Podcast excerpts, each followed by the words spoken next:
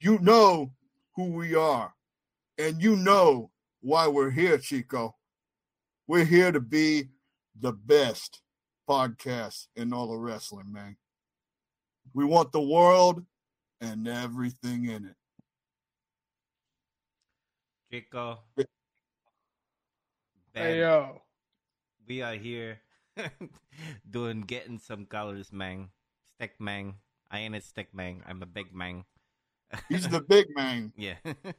Say hello to Tony's bad guy.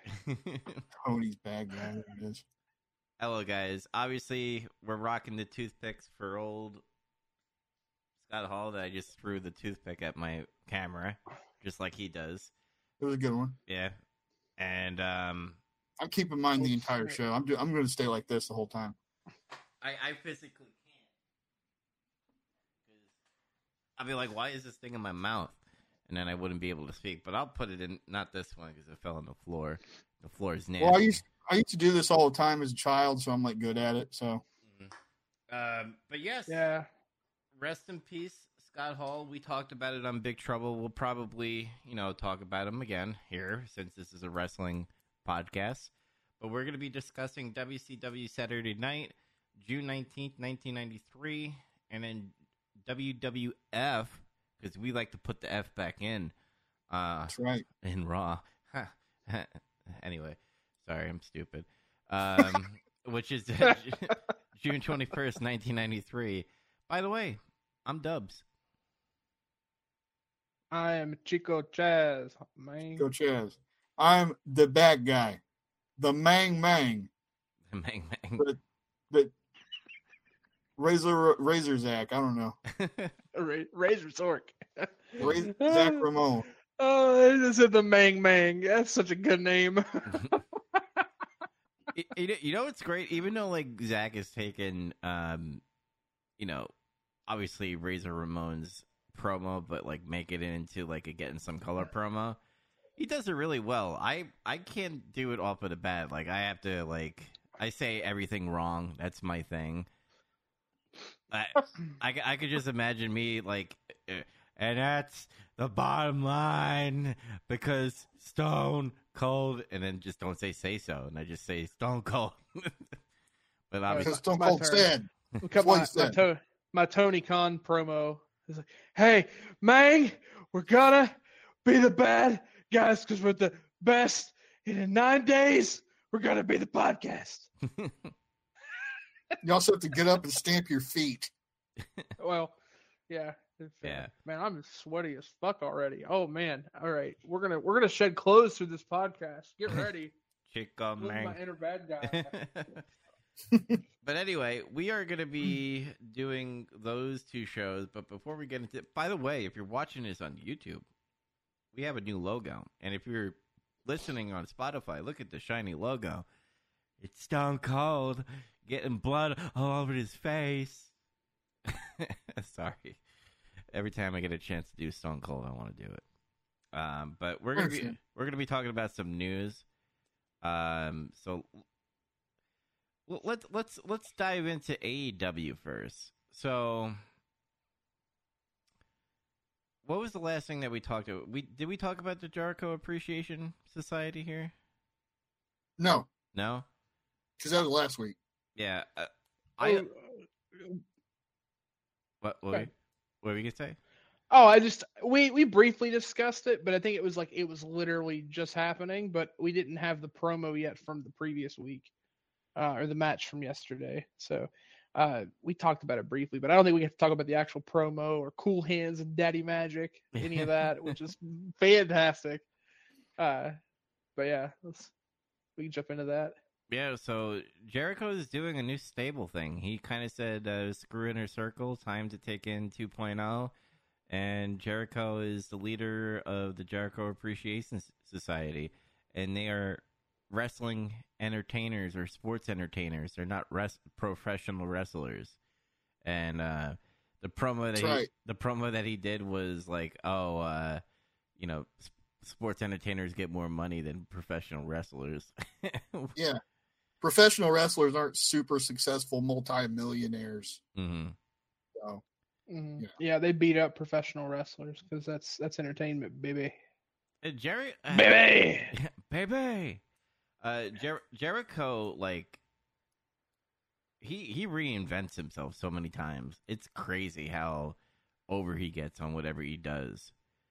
Sometimes, sometimes things fall flat a little bit, but you know he, he gets things done sometimes. And uh, what what is your guy opinion on the Jericho Appreciation Society?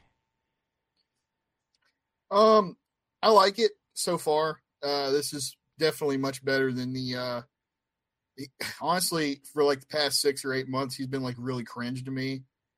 Even like a little bit before that, the the shit with MJF got dragged out. It got he got almost buried in that.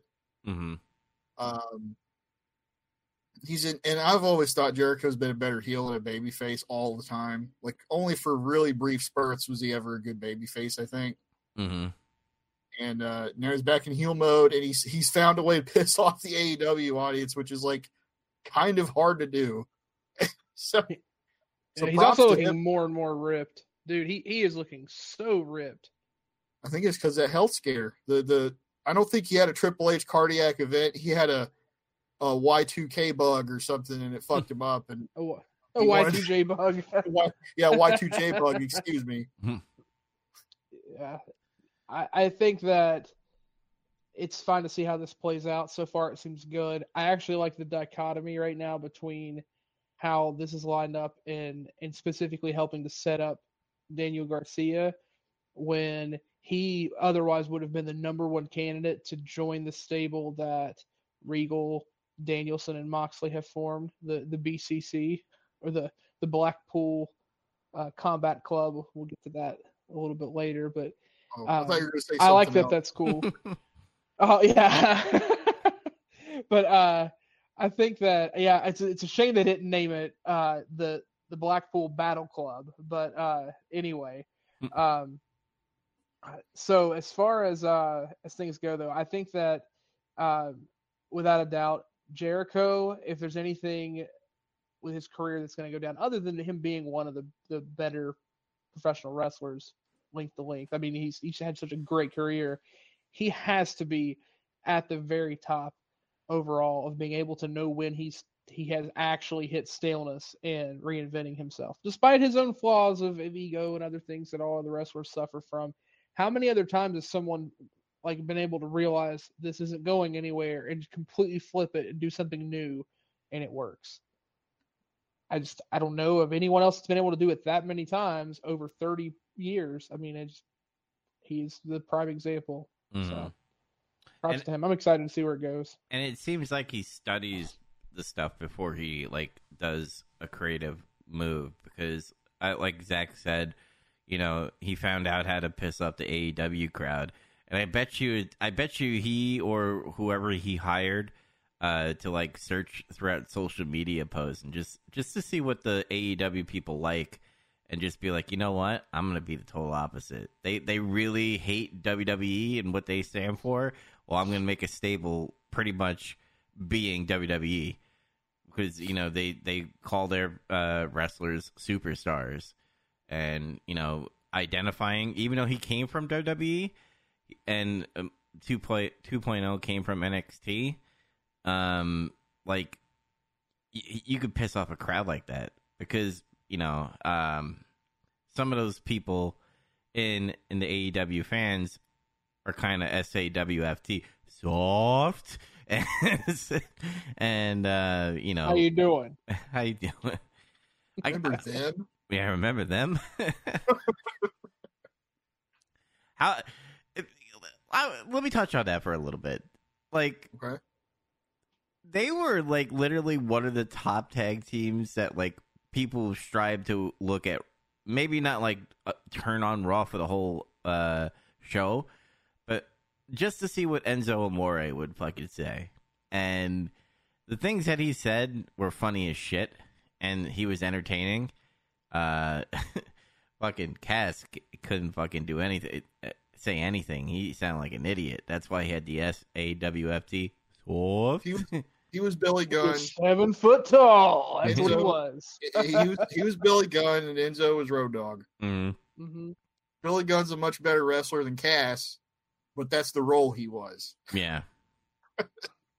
it's it's just interesting because like, uh, it, that was during the time where you know all the Me Too wrestlers were happening, where you know Velveteen Dream, Enzo, uh, got into a little pickle with a, a minor, uh, that ended up later on was just nothing, and his career was done, and it, it- and then they tried to do that angle. Wasn't he like uh an Impact or whatever or ROH where he was like feuding with Bully Ray, and then that fell through. It was just crazy. Yeah, it was it was craziness. And then remember when Enzo tried to uh infiltrate WWE TV where he's in the fucking front row? That was hilarious. Like that was the best Yeah. thing about Raw, and and they were they tried to you know they they eventually did kick him out, but I don't know. I kind of missed them a little bit. They were entertaining. Um, other than that, nothing else that I. I guess we could talk about the the Regal.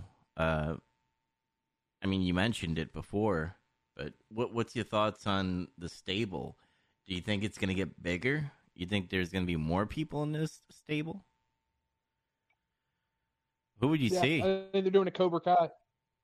They're, they're doing a Cobra Kai. They've already set up Wheeler Yuta. Um, last week's match uh, against Best Friends, Wheeler Yuta uh, was squashed, but then he showed a lot of tenacity in the match, and then he actually walked out uh, on uh, the Best Friends to turn back around and go in and confront Regal. Regal slapped the piss out his mouth, and then he like took it, you know, confronted him anyway. And actually, in the commentary last night in the in uh, Dynamite, uh, uh, while they were having their match, Regal actually was asked about Wheeler Yuta, and he said um, he basically kind of gave him the seal of approval. Like he doesn't want to uh, get someone like someone can't pay him for his knowledge, someone can't uh, give thank yous and and beg. He wants someone to earn it, and to earn it through showing they have that fighting spirit. And if they have that, and to him he feels like they are worthy, then he will pass it on. And then there was a segment after the promo they cut, you know, da- dubbing the the name of the the stable. Uh, there was a, a promo backstage with best friends where they uh, Trent had Trent Beretta called out Wheeler Yuta for walking out on them, and he told them he wasn't in AEW to be a best the best friend he could be. He was there to be the best wrestler he could be, and he walked off. So it kind of yeah. sets up that he is going to be the first follower. So I'm I'm cool with that. I think Wheeler Yuta is a great talent. He's really young. He he looks good in the ring. I mean, for how young he is already, like he's pretty smooth. He and Garcia both look really good technically. So I think they they they're just you know they need experience, especially on TV, but they get that, and I think both of them are going to look great. Um, and I, I think uh, one of the other potential uh, wrestlers they might go for is um, uh, Lee Moriarty. It's another another name that came up in a potential list. Garcia again we talked about, but Garcia's already went down a different path, which I think is actually great. Him calling out that he's a sports entertainer is just I think wonderful.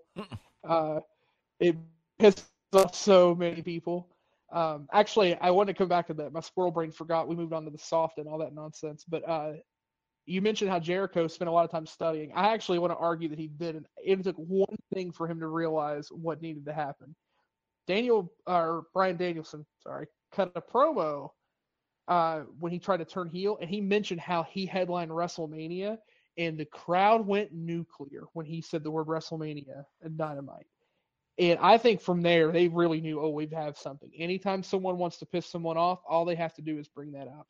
Um, Eddie Kingston would bring that type of stuff up and yell out, he's not a sports entertainer, he's a wrestler. So that's also kind of funny now that with that feud that happened, now Jericho's yelling, I'm a I'm a sports entertainer, I'm not a wrestler. So that's kind of neat. Yeah, I guess we'll see. Um, I know Jeff Hardy and Matt Hardy had a little segment, I don't know, or a match where Jeff Hardy was like in the lobby area uh, somewhere in Texas and did this swanton bomb like off of the like rafters of the the ceiling, pretty much. Uh, hmm and I'm like, God damn it, Jeff! You just you, this is the second week you're in the company, and you're already doing fucking high flying shit. I know that's his identity and shit, but fuck, man, just keep it in the ring where it's safe. Even though like they they set it up to look safe because they had a bunch of boxes under the table and like there was tablecloths and they made sure there was like fucking five tables so he wouldn't hit the cement. Like it was rigged that way, but I'm like, God damn it, Jeff, stop. You- You're not you're not 20 years old anymore. You can't do a fucking. I I guarantee you this is leading to some like TLC bullshit. Um, where it's Gotcha. yeah, because you have Private Party, you have the the Hardy brothers. And I, God, for I hope not. I hope it's not Sting and fucking Darby in the la- ladder match. Why don't you want to see Sting? Don't you want to see Sting jump off of a twenty foot ladder, do a splash? no, I, I don't want to see him die. Don't you want to see Sting do a six thirty senton? Fucking Seth Rollins did a buckle bomb to him and then fucking ki- nearly killed him. I don't. I don't want him to jump off of a Go ladder. Sting. Listen, I don't need to see Sting do any any type of moves like that. My heart stopped in the during the pay per view when he jumped off uh, Yeah. to that table. Mm-hmm. And, Yeah. But I've noticed something. Every match that Sting is in, that is got that extra stipulation to it. Someone is going to do something ridiculous through a table. It's just like that is the spot. Um, so I don't know. Sometimes it, was- doesn't was need a pretty stipulation. Yeah, it's true. Sometimes it does, yeah, they don't even need that. Someone's going through a table. Mhm. But yeah, uh, that match was pretty good. It wasn't it wasn't bad. That was definitely crazier than it needed to be to just to be like the second match on a dynamite. like that's what that was. It's like Jeff Hardy's gonna kill himself on a pay per view match. I'm terrified for his safety. Jeff, Sammy, Sting. Just I really hope they keep Sammy and Jeff away from each other because there's already like this curse between any match that Sammy and and Matt Hardy are involved in together. I mean, they did kind of break that curse with the the match from uh, Revolution, but my goodness, I if they try to fight each other, I, I really think that someone might die. It might be an actual death match.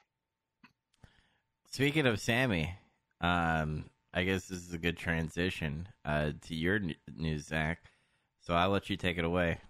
For Okay, so I don't really know what happened, but like I guess uh this is sort of tied into something that happened on TV. He made some kind of reference talking to Dan Lambert or whatever because he had the title. He somehow Yeah. he grabbed the TNT title and he was kissing it or some shit. He's like, "Oh, you don't want to be kissed now. You don't know what we've done in there in the hotel or whatever, whatever the fuck he said." He alluded to, and then like I guess today, uh, they posted a picture of them in bed, probably naked. I'm pretty sure at least one of them was, Mhm. and the the title was on him, and I'm like, "Oh Jesus!" I I I have mixed feelings for it because like remember during Re- Revolution, uh, we were just like, why is Tay Conti doing like weird heel stuff? And then like now they're doing this angle where you know Sammy, Sammy and Tay Conti and uh, you know since the hate uh, from Sammy's you know old fans now, I guess because you know he. Uh, he ended relationship with that woman uh and like it was out of like nowhere but like people were speculating that tay conti was like fucking sammy before the news came out. So They people, said it wasn't true. yeah they- they said it wasn't yeah they said it wasn't true. And then sammy came out being like oh we're not getting married. Uh we broke up like back in october. Just you know we're still friends and everything. And then it ramped up a lot like Tay Conti was like putting posted there like of her kissing Sammy or being half naked or showing her ass and tits and stuff. She did that before. yeah, and I, I'm just like, okay, if you're gonna do this angle, then you need to be 100% heel. And he's not being portrayed as a heel. And I know in AEW, heels and faces are not the same. Sometimes they have a little more swagger than others. Nope. Cody's gone. They don't they don't follow that anymore. Yeah. Now, if they were smart, they would turn heel because they're getting heat, or some of they're getting some heat, whether they want to or not. Uh, everybody always Yeah. says, "Oh no, they get great reactions in the in the live crowds." I I don't know. I've not fucking seen them, but uh, I would turn 'em heel because I mean that's like that's the fucking edge thing. There's Yeah. like, it wasn't nearly as dramatic, and you know you didn't fuck over like another wrestler that everybody liked or something. It was just it it was lamer. Like it's still like that guy's a dick because what do you infer from that situation really? I don't hmm. know. Don't propose to people on TV, Chico. I and I and I truly think that they're doing this not because of wrestling. I think they're doing it because you know that's the thing in social media now. It's like, oh, we gotta we gotta we gotta make sure the haters hate us or fuck the haters and just do what we want, which is fine. We got to make sure the haters fuck us. Yeah, yeah, that too. But which is wh- which is fine. But at the same time, I'm like, uh, that's when I go into man. You you broke up with your fiance, which you claimed you loved, and proposed into the ring at AEW, and, and now you're just like, fuck that shit, and I'm gonna make everybody feel like shit in a way. Sammy Sammy saw the Razor Ramon promos from the early '90s. He saw what he did. He saw he the Chica came up to him, and she was he was like, "What is this?" And then she's like, "I thought you were gonna call me." He's like, "I'm done with you. Get out of here." It's like, damn. He took it hard. I don't know, but w- like, what do you guys have to say about it? Like, do you think it's at a point overboard what he's doing? It's a little too much. A little Uh, bit. It's it's kind of showy. It's a very sh- show offy. mhm. What's Mm, Chastity? That's what. Yeah, I mean, I don't know. I, I I think it is like they they at least have it tied to an angle. So I kind of get it. So that's fine. But I do think it's yeah, it's, the optics aren't great as far as how soon that is, and it doesn't look good because again, it has nothing to do with wrestling. It's like you're letting some things in your personal life cut in, and and show who you are as a person. Uh, and it, whether it's true or not, the perception is is like, yeah, yeah, you cheated on your your fiance with another wrestler that's there, and you've moved on. Now you're just finding flaunting around after a few months. Um, and it goes back to what you just you said earlier. You just don't propose on television in front of a bunch of people. Keep your personal life out of out of the spotlight as much, and you don't have to worry about backlash like that. Um, I mean, if this were another wrestler doing something like this, it probably wouldn't be as bad, right? But because of all the, the stuff he's been in the media for, um, I mean, what was it? Not even when the Me Too movement and all that stuff was happening, you know, he was getting this big push and then he was iced and had to be taken off TV. And basically his push had to be um, redirected and he had to start from scratch because they had to pull him because of the comments he made about Sasha Banks however many years ago. And it- people not- deserve a second chance. We all say stupid things like, ah, whatever, that's that's fine. He was like But twenty it- or some shit. Like what he was. I've said I've said plenty of stupid things. I, I've Oh, been yeah. sitting here considering saying a stupid thing in just a moment, which I'll probably say. So hopefully my wife never listens to this. But uh, so that all being said, I, I, I mean, I, I think the angles, whatever, it's fine. I can't speculate on what happened. I don't know specifics of that, but so I'm not gonna talk about that or not. But uh, I'm not gonna say that I would ever be unfaithful either. However, Tay Conti is is on my hall pass list. My wife and I have a hall. We've been together for a long time, and uh, until pretty recently, I updated that. She was the most recent addition to that. So uh, I'll I'll leave that as it is. Uh, I mean, you never know. man. She's kind of, she's almost like Lita. She almost slutty like, because I heard Lita fucked everybody in the locker room. I'm pretty sure Tay Conti's up there. Um, wow, that's horrible for Yeah. me to say. Well, but yeah, that was a, that was a big that was a it was a leap. yeah. Well, I mean, I just said she's she's just a very like objectively, she's a very beautiful woman. and there's me. Uh, She's a uh, whore. Uh, uh, anyway, yeah, you slut, Uh, w- listen, Dick Sorry slut. They're trying to make Diana look like a hooer. yeah, if if I was if He I knows what I'm talking about. if I was Jim Cornette, you know, booking an AEW show and I saw what uh uh Sammy and Tay are doing, I'd be like, God damn, you gotta got you gotta put him heel now. God damn, everybody knows they're fucking. You may as well make something out of it. Yeah, Fuck. And like that that's what comes to mind, and like maybe it's leading to that. Maybe that's what's happening right now, but they're still being the face while Dan, uh, whatever his name is, and uh, Scorpio Sky. Zero sugar, Jim Cornette. Yeah. Zero sugar, Jim Cornette. Oh, that's fantastic.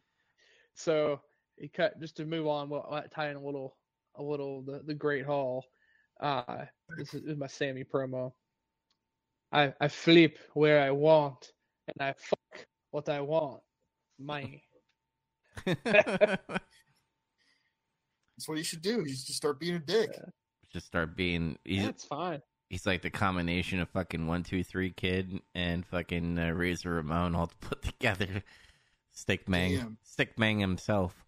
Anyway, um, what other? I mean, we there's nothing really we could talk about as far as WWE unless you guys have something to talk about. Because the only thing I the only thing I care about are two things from WrestleMania: AJ Styles and Edge, and um, Stone Cold and Kevin Owens and see what they do. So I Yeah. mean, I I don't know. I don't really care for the bajillion fucking women tag tag matches that are happening, and that uh, there's like three multi tag uh, matches, and I'm just like, no, I can't. I'm wondering where the everybody gets paid battle royal is. They haven't talked about that yet. Well, they can't do Owen Hart because AEW owns that now. Well, They're never going to do Yeah, that they'll do- anyway. well, it's, They're just the Andre the Andre. Giant. Yeah, yeah. There, Yeah. I there was some some speculation about whether the Andre uh, Battle Royale is going to be moved to the SmackDown before, and which I think they actually did it the last year. They had the Battle Royale that it wasn't even on pay per view, but uh, I I see that happening. Um, but you know we'll have to just wait and see. I I'm I'm kind of with Dubs here. I I don't really have any interest in anything specifically. I am cautiously optimistic about the the Styles Edge match because um, I think that there's such an opportunity for Styles to have all these dream matches, and he and he has had them. I mean, he's had some fantastic matches. However, one big dream match that was that was way blown over that ended up being a huge disappointment was that Nakamura match that he had at WrestleMania Ah. and that that re- I mean literally the the symbolism of that match couldn't be better because they hit everyone in that audience and everyone watching at home were square in the genitals. That that match was such a disappointment, and it was hyped for so much more. So like I'm a little worried. Like oh, I I think this could be great. It's a dream match because they were both at their prime in like the top two companies in North America. I mean TNA not being anywhere at that level, but I mean Styles was still a great wrestler. Um, so I think it could be good, but again, we'll see. Have to see.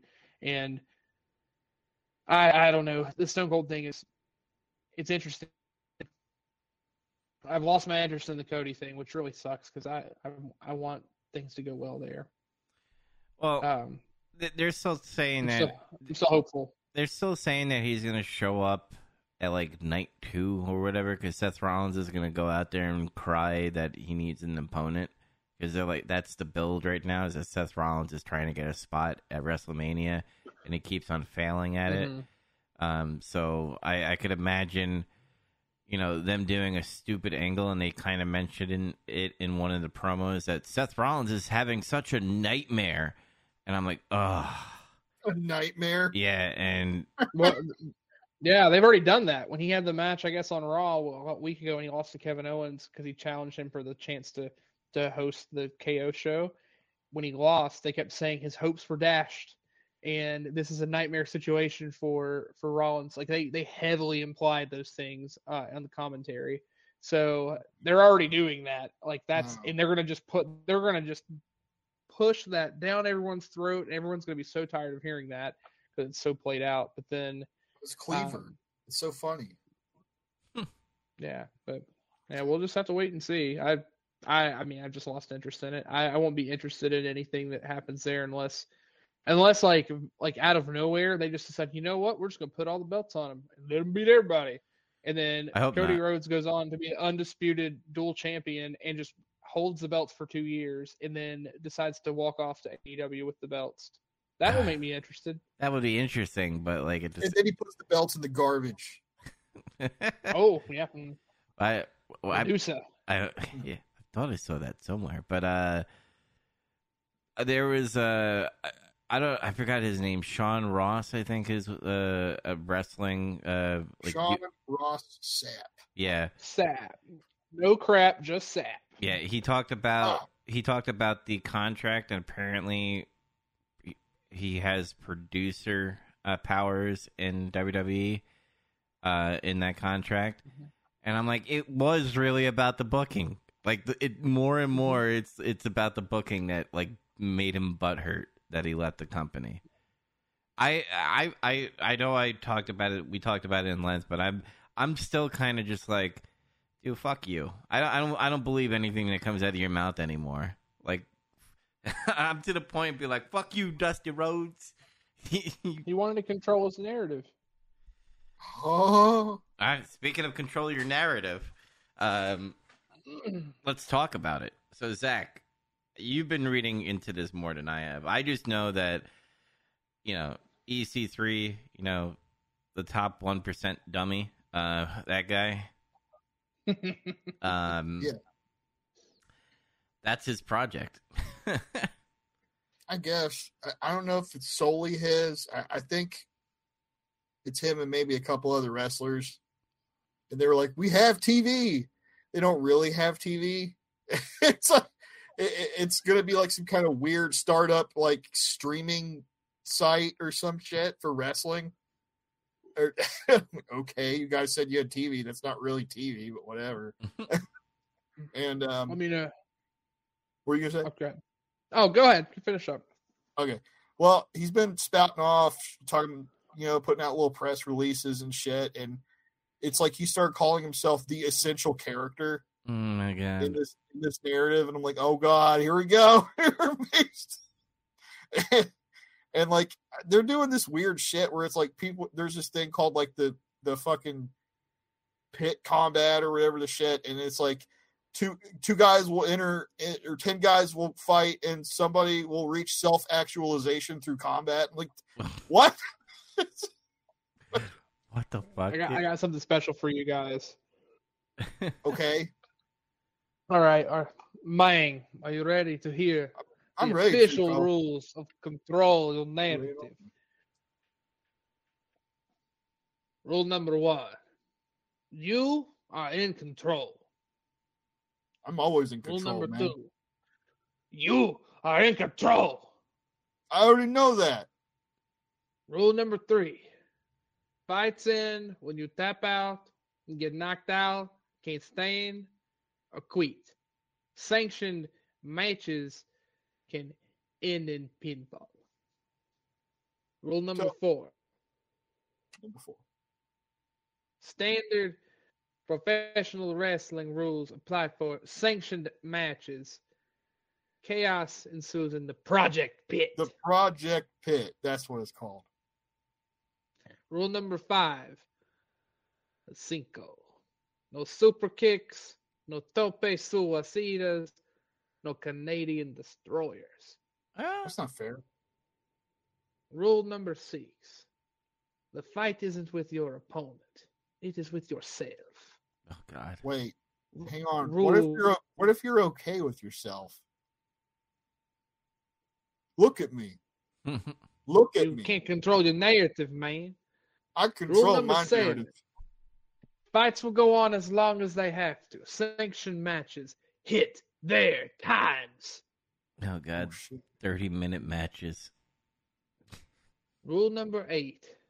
If you want to control your narrative, you have to fight. Okay. Uh, man.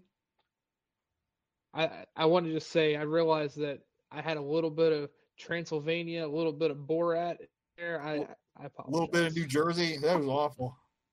That I was terrible. I let, I let you all of it. no, it's it's because it was appropriate for control your narrative. I felt like the guy that did the narration for uh that, that old YouTube video about the world ending, and they're like, "In Australia, man." Okay, okay.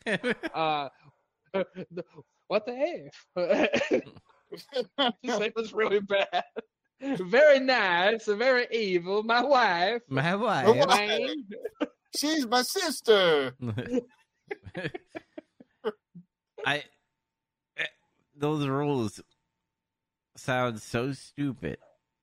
It just just hearing the rules and hearing what EC3 is like saying for like essential characters and stuff makes So me he think is the essential character. yeah, it just makes me think that the producing of the show is going to be very very hokey.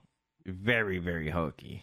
I think it's gonna be pretty cringe. Like he feels like he's being real edgy. It's just like those fucking pretentious bullshit promos he was doing after he got released.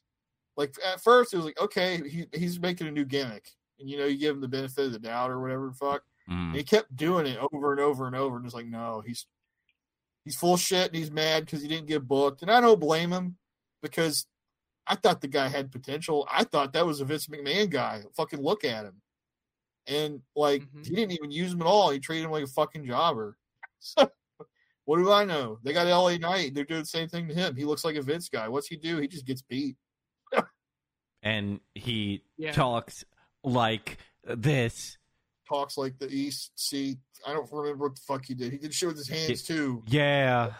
Ooh. Yeah. Ooh. Remember in Yeah. N- NWA when he was like, wasn't he tagging with Mr. Anderson? That was Eli Drake. Yeah. Well, EC3 did a thing too. I think he did this. He did the, the three. yeah. Three. I don't know. Uh, I know Matt Cardona um, did like the first control your narrative kind of promo piece that he did. Um, I know him and EC3 had a match. I don't. uh, Do you think have they brought out their essential their, their other characters uh, roster yet? Um, yeah, Adam Scherr, the Titan, Braun Strowman, he's Oh, there. Miss- Eric Mhm. Redbeard's there, which it, I I don't know. I don't know if he signed with AEW or what. I know they let guys just do whatever. Mm. Um, Mhm. but who Flip Gordon, I guess. Who I mean, he was part of Ring of Honor and he got cut loose, so whatever. He was also in New Uh, Japan. Oh, is he in New Japan too? Yeah. Yeah, th- there are quite a few AEW guys that have actually uh, been signed to do some some events and matches there. So I, I don't know. We'll give it a ch- give it a chance, but I, I will say with this rule set, who which looks like an, an angry third grader wrote it. Uh, I just I'll put it out there since uh, since I'm already here. I'm, I've been in, uh, involved in the the greater umbrella of these podcasts now for right at a, a what three weeks to a month and I'm I'm already looking to probably get kicked off for this, but but just calling EC3 out. If if you want, I I challenge you now. I'm I Chaz is calling you out. I will happily fight you because just because you drink and piss muscle milk and think that January 6th didn't happen, that does not mean you're edgy. So just want to put it out there. If you want to fight, reach out at us. Let, us know. Get some likes and follow us. I, I will happily control my narrative and get my head kicked in for sake of entertainment And money. and money. Yeah, money. That's actually more important. I want the money, but uh, but yeah, You heard it here first. Uh, Chaz is uh, challenging EC3 to a uh, what, what was the pit named in that fucking thing? The chaos yeah. pit. Meet me in the project pit. Hit project, man. Yeah. So somebody clip that and, and tweet it to EC3. Make it happen. You fucking troglodyte. Damn. You can't even spell that. We know he couldn't spell. He's misspelling shit in his press releases, or excuse me, his propaganda packages. You know, Sorry. you know what's gonna be hilarious? What if this like actually catches on? Like, I'd be surprised, but like it's not. But I'd be surprised if it, It did. could. I mean, I don't know. It's- uh, AEW proved to me that there's a fucking audience for anything. Yeah. Um. Did we have any other news? Yes, it's okay, Chaz. There's there's things about AEW I like. There's things I really don't. So, Oh, me too. Me too. Even and there's things I really love, but oh man, there are things I don't like either. I'm, I'm th- with you those there, brother. people love it. I'm just what the fuck. I digress though. Uh, 2K WWE is, is cool. Stephanie McMahon came over and hanged out with them. Apparently, she's getting more into the gaming space because now she's part of FaZe Clan. I'm like, what the fuck? Okay. But no, they, they did a picture thing. They're like, oh, we're still good, lol. And I heard anyway, though, that the, the game already sold twice as much as the previous one did, like in its entire fucking life cycle. So, and it's only been out for like a couple weeks or something. Yeah, it's amazing. Like when you actually put content and some fun things and make the controls fun to play with, that people would play your game. Wow, 2K, it took you this long to like come back. Now bring the fun shit back. That you know, uh, where you get to go in a mall and like beat up cars and shit of like Kurt, like Kurt Angle's car and Lita's car or Flair's car. You guys remember that in WrestleMania 18? Or Jim Cornette's car where they threw him through the mm. windshield and he got fucking mad and he had to drive home in that fucking car. Just just allow me to climb and jump off the fist. That's what I want. I just want to climb I and wanna- jump off the SmackDown fist, but I want to do it in 4K. I want to beat up construction workers and throw them off of the, the incomplete building. yes. Well, you can control your narrative. Remember, remember rule number one and two, which don't really coincide with rule number five, but apparently life's a contradiction. Sorry, we're back to this. I'm salty. E- EC3, come at me, bitch. I'm ready. Life ready. is a I'm so contradiction. ready for this. My my 240 pound, 30 percent body fat, fat flabby ass. I'm ready. I'm ready for that. Sure, it's 30. And it's a. It, I mean, it, yeah, I'm being generous. Just making sure, man. All right, so then AEW had official AEW awards. I forgot this is a thing they do because they just kind of do it online. But I saw it and then like I read it and it was like really funny to me. I don't know. So I'll do. Did you guys look at this? no.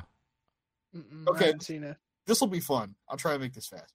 Okay, so wrestler of the year, they got Bryan Danielson, Britt Baker, Adam Page, Darby Allin, Hikaru Shida, Miro, and Kenny Omega. Kenny Omega one. Hangman Chaz? Page. Kenny Omega. Kenny Omega. Okay, that's fair. I guess yeah, the end of the year. I guess well, most of the year he was still rolling over. Yeah, Bryan Danielson came in too late, and Miro was inconsistent and hurt. So you know, hmm um, God shelved them. breakout star male, Dante Martin, Jungle Boy, Ricky Starks, Hook, send Hook, Sammy Guevara. Mm. I'm gonna go. I'm gonna do it because Hook started gaining traction a lot, and I know the voting was still around, so I'm gonna go Hook. Uh, I'm gonna go um, Jungle Boy. It was Sammy Guevara. Oh, okay. Oh, yeah, Well, whatever. is he yeah, he really- did. He, he bagged Tay Conti. That, that did happen. Was that what broke him out? Okay, Take, Tay Conti's butthole. he broke out her butthole. Okay, uh, breakout star female, Jamie Hayter, Tay Conti. I mean, she we, we said she broke her butthole. Kris Statlander, My Yeah. hole. my hole. Jade Cargill. God, that was funny. that was funny. Uh, Jade. Jake Cargill clearly. It, it was Jay Cargill, Yeah. pretty much. Best moment on the mic. Bryan Danielson calls out Kenny Omega. Mm. Britt Baker welcomes fans to Brittsburgh. MJF thinks Midwest is mid. Eddie Kingston is sent to punish Miro. And CM Punk returns. CM Punk. Jesus. CM Punk returns. Yeah. And it's CM not Punk. even close. Okay. Best Twitter follow. I don't know the context for any of this shit. Uh, but it's Young Bucks, MJF, Britt Baker, Orange Cassidy, and Nyla Rose. Young Bucks. I didn't hear the the s- start of it for some reason, so I'm just gonna go Nyla Rose because I heard that. It was Young Bucks and MJF. They were the first two. Hmm. Uh, Nyla Rose is the winner. I don't know why. I don't. I don't know what that's about. Wait, so what was the what was the the category again? I missed it. Best Twitter follow. Oh, I know why. Okay, yeah, I'm glad I picked Nyla Rose now. Nyla Rose is a fucking savage on Twitter. She will eviscerate people verbally on Twitter, and it is fantastic. You guys should follow it. Too Pretty bad. She, too bad she doesn't do it in the ring. She loses to people like Riho. Then I just don't believe it. it's true though. Hey, don't don't worry. I think they're they're building a, a thing. I think they're they're about to have the the Nyla Rose Thunder Rosa program. I think that'll be really good. I don't Is know her- if she'll get. She's not gonna go over, but it's. I think she'll look good. She's gonna lose know against like what's Murder Hawk, that other loser. Her father is gonna die, and then like I, I don't know, like Red Velvet will start yelling at her and talking about how she's glad her dad's dead, and, and roll up, and if you know, they're gonna recreate, and she's gonna complete her transformation into a female Big Show. That's what it's gonna be. oh my oh, god, man. that, that's That gross. is, that that is that is something. Oh man, really, Okay. Red Red Velvet really likes to stir it up. Yeah, she like stir it up, man. Fuck. Okay. Biggest beatdown. Men of the year send Darby Allin on a trip. They fed him mushrooms. Uh, Bryan Danielson kicks off or kicks Colt Cabana's tooth out. Uh, the Pinnacle takes down the Inner Circle at Blood and Guts. Thunder Rosa takes down Britt Baker. Hangman Adam Page goes 60 minutes with Bryan Danielson. Why is that a beatdown? I guess they both a beat each other down. Can can you do that? Is there such thing as a, a mutual beatdown? I- I'm gonna go with the Darby Allin one because they threw him down fucking stairs. It was rough. I'm gonna Oh, go. that was the Yeah, I'm gonna go with uh, Ke- uh with uh, Bryan Danielson and uh, Adam Page. okay, that was the winner. I don't, I still don't understand why it's a beatdown, but whatever. I think people, oh, that match was amazing. Oh my god, like, um, biggest surprise: Darby Allin's return as the Invisible Man. Uh, the formation of the Pinnacle. Wow. Uh, Young Bucks turn on Jon Moxley. No. Uh, Mercedes Martinez arrives in AEW. What? Adam Cole and Bryan Danielson debut. Uh, come on. Adam That's Cole. yeah, I'd say That's yeah. The what- Adam the Adam Cole double swerve thing was really cool. Yeah, it's got to be that. And then he didn't matter. Biggest what the fuck moment. Uh, Matt Jackson's tacked Travis Scott shoe. Nope. I remember the first time I wrote that or wrote wrote that, uh, read that, I was like, "What?" And I had to like, I just now remembered what that was. And I was like, "Oh, okay, that's what he he hit, kicked him with the thumbtack shoe." Uh, Mm. MJF's Long Island Homecoming. Hmm. Jon Moxley and Eddie Kingston take a drive. Uh, Hangman Adam Page turns down the Dark Order. Uh, New Year's Eve street fight. Uh, take on Anna Jay uh, versus the Buddy of Penelope Ford. Mm. That fight was pretty brutal. I'm gonna give the thumbtack. I'm gonna go with the the, the Jackson thumbtack kick. I'm gonna go with Tay Conti. Dubs is right. It was that New Year's Eve match where these girls wanted to kill each other on New Year's Eve. Yeah, it's when. bloody Brazilian butthole. yeah. This is a meme now. This is a meme on this podcast. Tay Conti's glass ceiling destroyed anus. you gotta say, you gotta say it with like Jr's accent and stuff. If you if you go That far enough butthole. up there, there's a Sonic ring up there. There's an anal ring. All right. Best AEW fashion moment. Uh, Tay Conti at full gear. Hikaru Shida's anniversary dress. Chris Jericho as the Painmaker. The Super Elite as the Toon Squad. Britt Baker's Brittsburgh jacket. Brittsburgh. Toon Squad. What'd you say, Dubs? Brittsburgh. Dubs is right. Brittsburgh jacket. Yeah, It was I pretty want cool. to keep it different. I want to go Brittsburgh too, but no, a Toon Squad. And Best tag team brawl. Lance Archer and Mizor- Minoru Suzuki and Jon Moxley and Eddie Kingston. no. No. Sting and Darby Allin versus 2.0. Lucha Brothers versus Jurassic Express tag team eliminator finals. The the street the New Year's Eve girl street fight. Uh Young Bucks versus Lucha Brothers steel cage match. Steel cage match. that one, the Young Bucks. That was it. That was it. Uh best mic duel. Britt Baker, Ruby Soho. The Inner Circle and the Pinnacle have a parlay. CM Punk MJF. I bet you. Hangman, Adam Page meets Bryan Danielson. The Inner Circle calls out Dan Lambert. MJF and CM Punk on Thanksgiving Eve. Thanksgiving CM Punk MJF. Yeah, so I'm guessing. That was it. Yeah. High That flyer. was not even the best one. It was mid. It was kind of mid. Yeah, yeah. Uh, high flyer. Penta L Zero Metroid. Uh, Rey Fenix. Uh, Hack. Riho. Is Riho a high flyer? Yeah, I mean, Never small. she goes in the air. Yes. She, she floats. She's so thin. She she floats. She sails like a paper airplane. yeah. I don't think she's. Oh, she does a crossbody. I don't think that makes you a high flyer. Dante Martin. It's tough. Dante Martin. Yeah. I- I'll go Rey Fenix because he went some. He went with Dante Martin, but deep in my heart, I think it's Dante. I'm surprised you didn't go with Pentagram L Zero Sugar Metroid, but um, it was Dante Martin. Yeah, I like that. that's all. Also, Zero Pentagram Sugar is not really a, a high flyer either. Like, yeah, he, he does move off top rope once in a while, but he mostly like sits on the ground and he, he does the the hand shit with his glove and he does the the yeah. Yeah. Yeah, yeah, that's. He, he super Yeah. kicks. I don't know. nice. I agree. He's not really a high flyer. Some of these were like, okay, that's fine. Then some of these were just like, what the fuck? Like, Yeah. I don't know. It was. I just thought it was amusing. Was that it?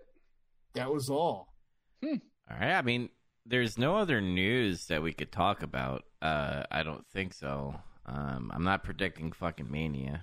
Uh, No, because Um, th- there's really nothing to predict besides I'm pretty sure KO is going to get a stunner.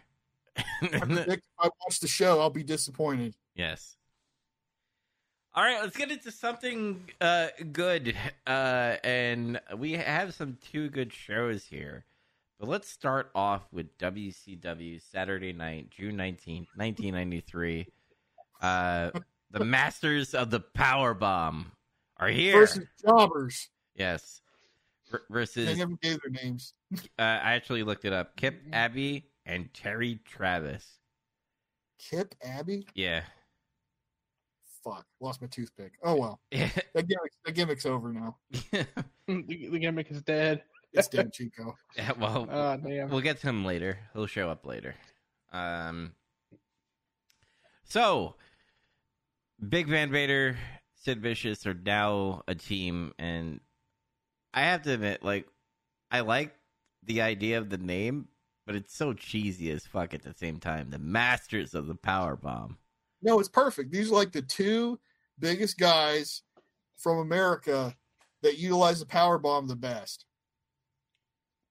But do they? best- Yes, Vader's one of the best power bombs ever. How could you? How could you not say that? Okay, I, I'm not arguing that, but the but the power bomb Sid Vicious gives in this match. Oh boy, we'll, we'll talk about it. That was a good one. The see, now, the, the reason why it was good is because of how fucking nasty it was. okay. Oh, like that looks brutal. Yeah, it, look, it looked rough. It wasn't like when Kevin Nash does a power bomb and he just gently lets you fall. You know, like, ugh. There. Yeah. No, that's my was like, argument though. It's like, was it was it nasty looking, or did he just almost botch it? I think he- That's- Sid gets excited, okay? And you can tell Sid gets really excited about things. well, I love me some Sid. Don't get me wrong. He does. He gets Dude. hype. there's not much to say about this because those guys just beat the fuck out of these two dudes.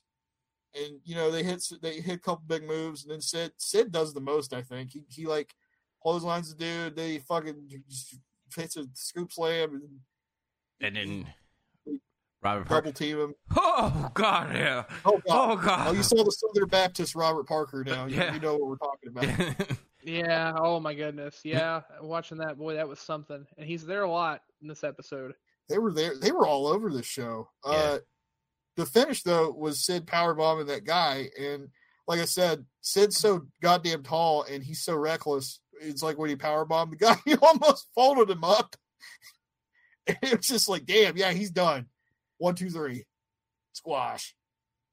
Yeah. All right, so there's a there's a pattern to everything in the show because every time there was a match, there was Tony going out there for an interview. So every match there was a Tony interview. To be Uh, fair, this is an established pattern. This is something that they've done for a while. hmm like it, this this show really drove it home for me. I'm like, hey, they've been doing this after every single match, hmm like match promo, match promo, match promo. It, it's fine, and I mean the promos that we got tonight were good. Um, it actually made me wish that promos were up to the scale of what we see on the show a little bit on, uh, you know, like WWE or AEW. But uh, what do you guys think of the, you know, Robert Parker and Harley Race talking, and then Sid and then Vader? I I, I always love when Vader opens his mouth because anything that he says is just, "Who's the man? I'm the man." You, immediately buy into whatever he's saying, and he's like shouting at you. Mhm. So of course he will, and and it's I don't know the way he talks about fighting somebody. It's like you really want to get into it. Mhm. hmm He he used the classic line, which is always great. There's nothing ever nothing ever is bad when someone says, "I'm not here to beat you. I'm not here to look good. I'm here to hurt you." Yeah. Oh shit, that's always good. That's never going to be bad. And I, and I don't mind the the uh, Dollar General boss hog getting in there, sounding like a, a reverend, like, "Oh, on a Sunday we're we're gonna do it." I, I think you do the accent. It's it's that like it's that awful. I It's- I don't got- know. It, it's it's good, but it's like bad. But I guess I'm supposed to hate it. Yep. That's I point, got right? two tickets for retirement for the Stinger and the British Bulldog. Oh, oh, yeah. I just I, every time he talks, I keep waiting for. Can I get an amen? Can I get an amen? and then God sent me Sid Vicious. He showed up on my front lawn like a Greek golden god. We stood on the pillars of Jerusalem. Elizabeth.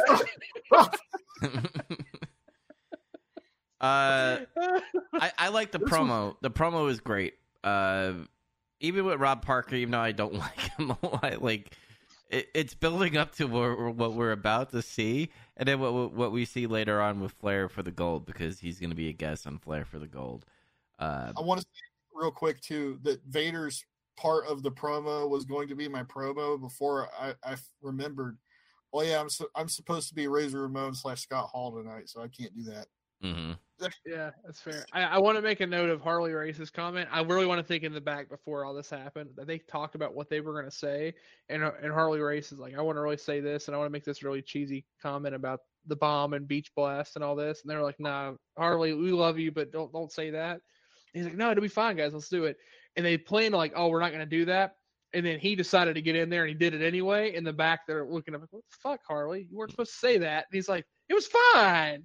Like it, it was good, but it's the way he said it, he delivered it. He looked at around like, "Yeah, I said it, bitches." You told me not to, but I did it anyway. What were they going to do about it? yeah, I'm Harley fucking Race. I'm gonna do it. look, look at my perm. They'll take out a fucking on your ass. Uh, then we had Jesse and Tony talking, and Jesse Ventura is like talking about his hat that he's wearing and how it, uh, I don't like his dumb fucking rat ponytail that he has going on. I He's had that for a while. I know, but Yeah, it so- looks so stupid. like that would like just shave everything off, man. like, You know, you know what I miss is when he used to glue. He used to like glue in the little gem in his like self esteem chin, like Hmm. right there in the middle of his chin and shit. And he used to wear the feather boas. I miss that. I liked when he Well, wore like outrageous shit in WWE, uh, WWF. Like I like him more in WWF than WCW, in my opinion. Because he'd be like, so far, yeah, McMahon. McMahon. I find it funny that he keeps making that reference with that hat to look at me. He thought I, Tony thought I was Sylvester Stallone, and he actually looks more like Steven Seagal, like from the 2000s. God. it's kind of funny. Oh, uh, next up. Oh, real quick, they tell us before this that Ricky Steamboat is going to go against Paul Orndorff for the TV title. Mm-hmm. I was like, Oh, yes. And then it's Marcus Alexander Bagwell, 1992 Rookie of the Year versus Fury. they keep wanting to remind us he's the 1992 Rookie of the Year. So, like, I started. You know how I said I insist we call him Marcus Alexander Bagwell right now because he's not completed his transformation into like a, a douchebag Chippendales dancer or whatever. Mhm. Uh, now he's Marcus Alexander Bagwell, 1992 Rookie of the Year. Oh no, he's definitely chip on his shoulder, twinkle in his eye, deep Southern boy. Deep Southern accent. Especially, especially after that, that promo at the end. But uh, I, I, was mean, is there? I don't think I've ever heard him talk before. Then he did, and I was like, whoa. Mhm. That's very different than Buff the Stuff. yeah. or the roids. Um, what what do you guys have to say about this match? Because I mean, it's it's a simple match. Uh, they kind of Teddy Long spotting again. Um, he's sitting in the crowd. Uh, Wearing the SmackDown collar playa. yeah, He was, he was full blue. Holla. yeah. Marcus Alexander Bagwell, uh, rookie of the year, nineteen ninety two. Um, he uh, worked the arm. He was like working Fury down on the mat for a really long time. Uh, and then Rage forgot like he was there to help his partner, and like he started doing things. Uh, Was he there inside? I thought he just ran out. Yeah, I don't think he was there at the start. It, it like kind of started abruptly, but then he came out. Like, Oh, they were I- like, "Oh," in a very brief thing. Like, "Oh, there, there's Rage." And like, what's he doing here? Well, no shit, he's a part of the wrecking crew. Of course, of course, he's here. yeah. Hey, at least they picked the right guy to have this match with and not him. Mhm. Holy Yeah. shit. yeah, he, he like- he like runs out there and tries to fuck with him, and it doesn't really work. And like it sort of does. He tries again later. Uh, but I think what happens was is like they were on the apron and Bagwell was gonna suplex him in. And he grabbed his foot and he held him down and he couldn't kick out when he he fell and Fury like kind of pinned him because he tripped him. I kind of was it, brother. I kind of liked the ending a little bit because I'm like, yeah, the Wrecking Crew sucks, but like I I don't mind the ending, but like at the same time, like then like Teddy Long just comes out of the stands, goes into the ring, and tells the referees that you know you missed it, and then Yeah, he's a referee. He's a senior referee turned into a, a fucking manager now, I guess. yeah, That that's like that. They constantly in the commentary they keep talking about how much community service he does. Like that's how they were selling that he's a face. So they were like, "Yeah, he does all this community service," and then he comes down and he's like, "Nah, nah, player, he he cheated. He cheated. You make him go one on one with the Undertaker. Holla, holla. yeah. Batista. I don't care who anybody says. Marcus Alexander Bagwell, he won this match. Yeah, he went to bat for him. He did. He Now did. the referee can't uh call what he can't see, but we have a winner right here is Marcus Alexander Bagwell. And uh you know, he's like, Yeah, like, you know, raising his hand and everything. Uh and then Marcus Alexander Bagwell speaks oh boy. and says It was me and I'm paraphrasing me and Scorpio uh, not Scorpio, Jesus Christ. you got to do it in his Georgia, deep South Georgia accent, Oh, I can't and do you're that. New York, so I me, got to. me and I have been working real hard here, and me and Two Cold Scorpio, we are ready to take over this tag team division. And Wrecking Crew, if you want us, we will be here next week on Saturday. And, and Teddy Long, if you want to be here in our corner when we are working out and training in the gym, we would we would be honored by that. Player, player, I will be there. I maybe I have tips for you. Holla, holla, the Undertaker. there you go. That's the interview. Uh, oh, there's also the awkward handshake because he goes to definitely like give him like a high five and then he fi- he does the fist bump thing. Yeah. does the turn. Yeah, it's great. was It's like how white white, can you but- be? super white met super black there, and it just didn't really work. That's what happened. It was like, oh, yeah. Uh, yeah, that So- scene. As, as this is when worlds collide for our YouTube viewers. That's what happens when worlds collide. What did what, did you grade this match? Because I gave it a five point one out of ten. I kind of I gave it a a a point one out of average because of the ending of like the when Rage came and did that suplex Yeah. thing. I gave it a five point two. Uh, just like you know what they did was okay. It not every match has to be fucking seventy eight stars in the Tokyo Dome or whatever the fuck. You know, it's just you know, it's just just a match to set up this little match for later. It's fine.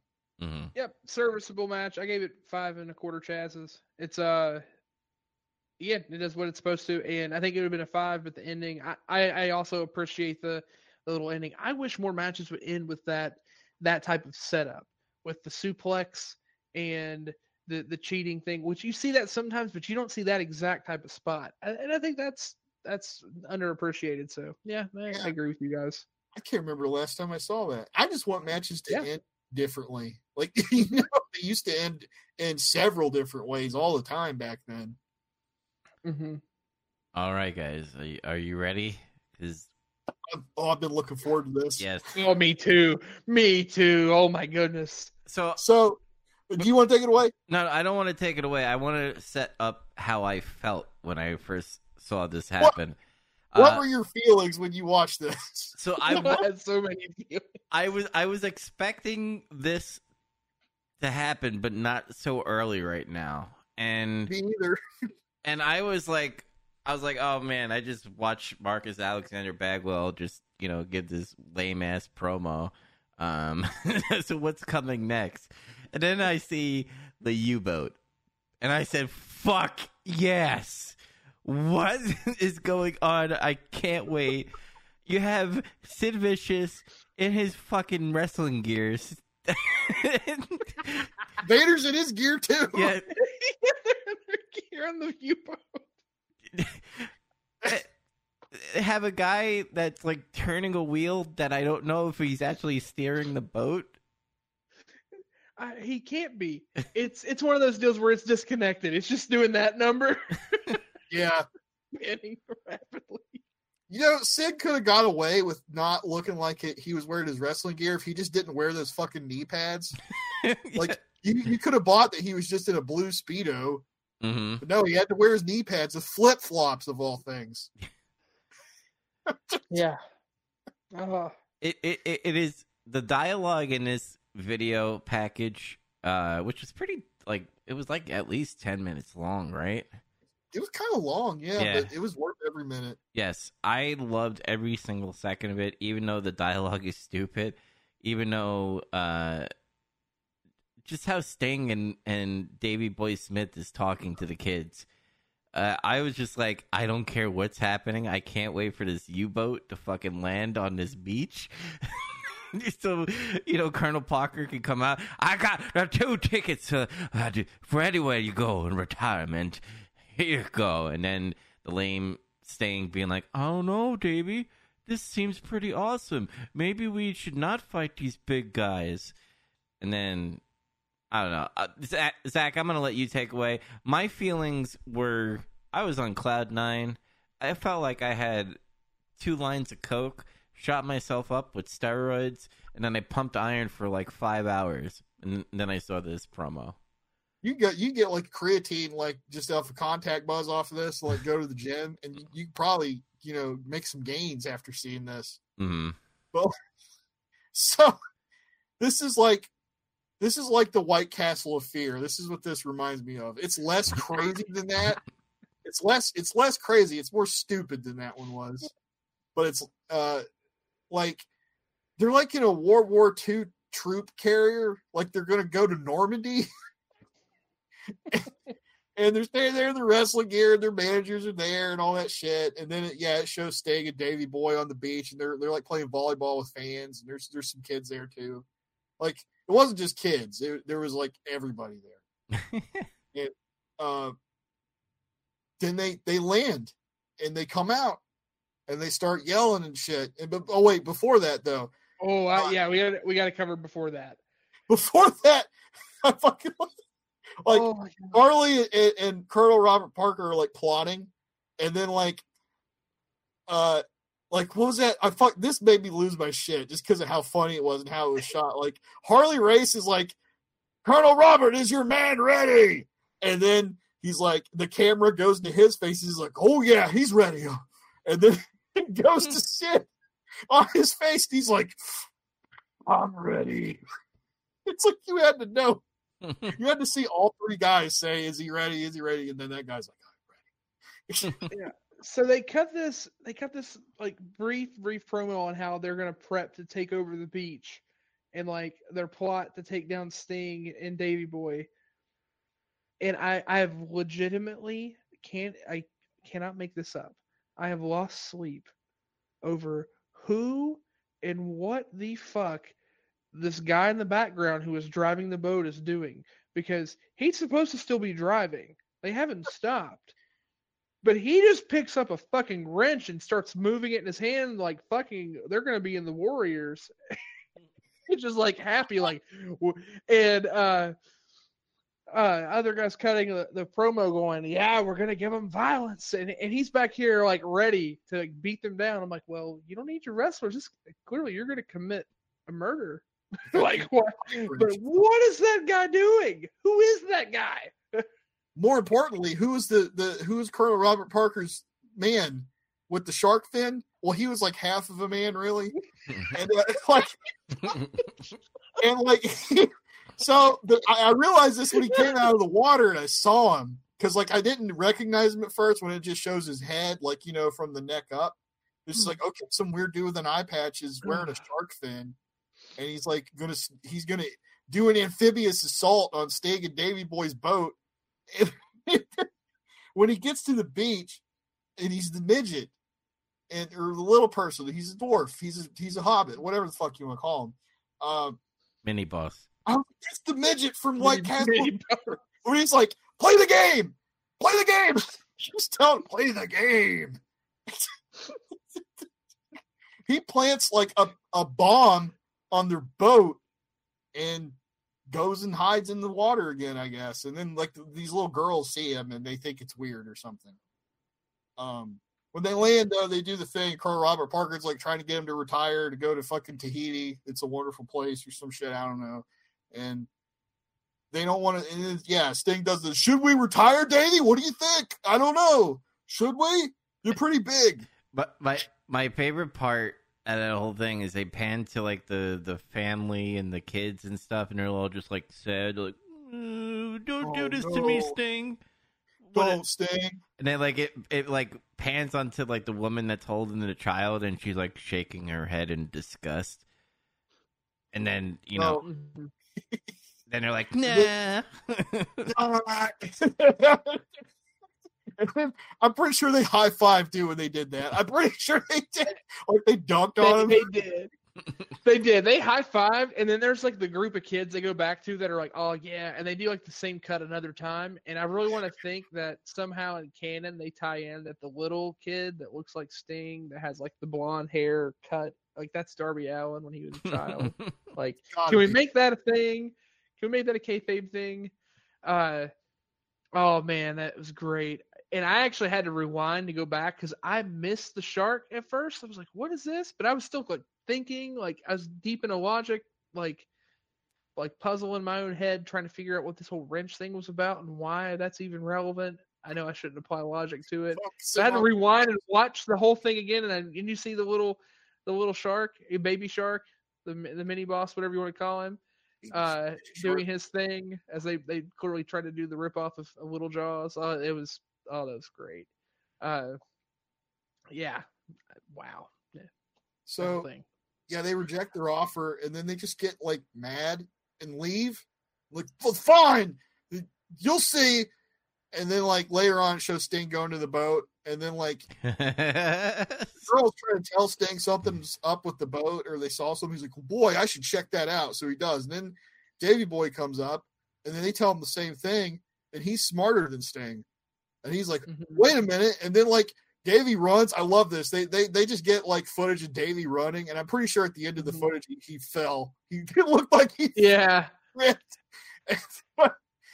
he runs and he does like a flying shoulder block to Sting and gets him off the boat. That's my favorite part because like it shows like Davey Boy Smith running, and then like like what you saw, he kind of trips, but then like does a quick cut of like Sting's glasses flying off his head. Like, those are Oakley's, man. He's gonna lose those. Shit. Mm-hmm.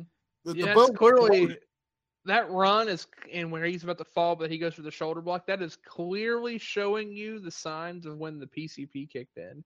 like the angel dust kicked in, and he's like, "Oh no, I can smell purple. Sting's in trouble," and he went for it. Oh man. That's the kind of bro you want to have your back, man. Yeah. But they, they they tried to blow them up and kill them with with terrorism ta- tactics, and the, it was just like to be continued at WCW Beach Blast. I'm like, where do you go from there? They just tried to murder them with a bomb. Like, it's- Mm-hmm. What's the better part is it it wasn't to be continued at Beach Blast because they had another promo later. So I, I'll say this for the, the the entirety of my, my opinion about this. I have this this entire like skit, whatever you want to call it, promo package. I have this now saved, bookmarked in my phone, so that if ever a stranger or a person walks up to me and says, "Hey," can you give me an example of something that's so bad that it's good? I this is what I would pull up. This, is what I would show them because it is so terrible that it is that's the best thing that I could watch. It's the best thing I watched all week. this is like I've brought this up before. That like WCW is in a really weird period, like that we're watching right Mhm. now, where it's like the wrestling is kind of like more sports based, but then like the angles and some of the shit that happens is like more ridiculous than what WWF does, like way more. hmm Like you talk about sports entertainment, holy shit, they don't do anything this hokey. hmm Yeah, my my opinion is uh it's great. Um I wasn't expecting it uh this early. I thought we would get like this right before Beach Blast maybe.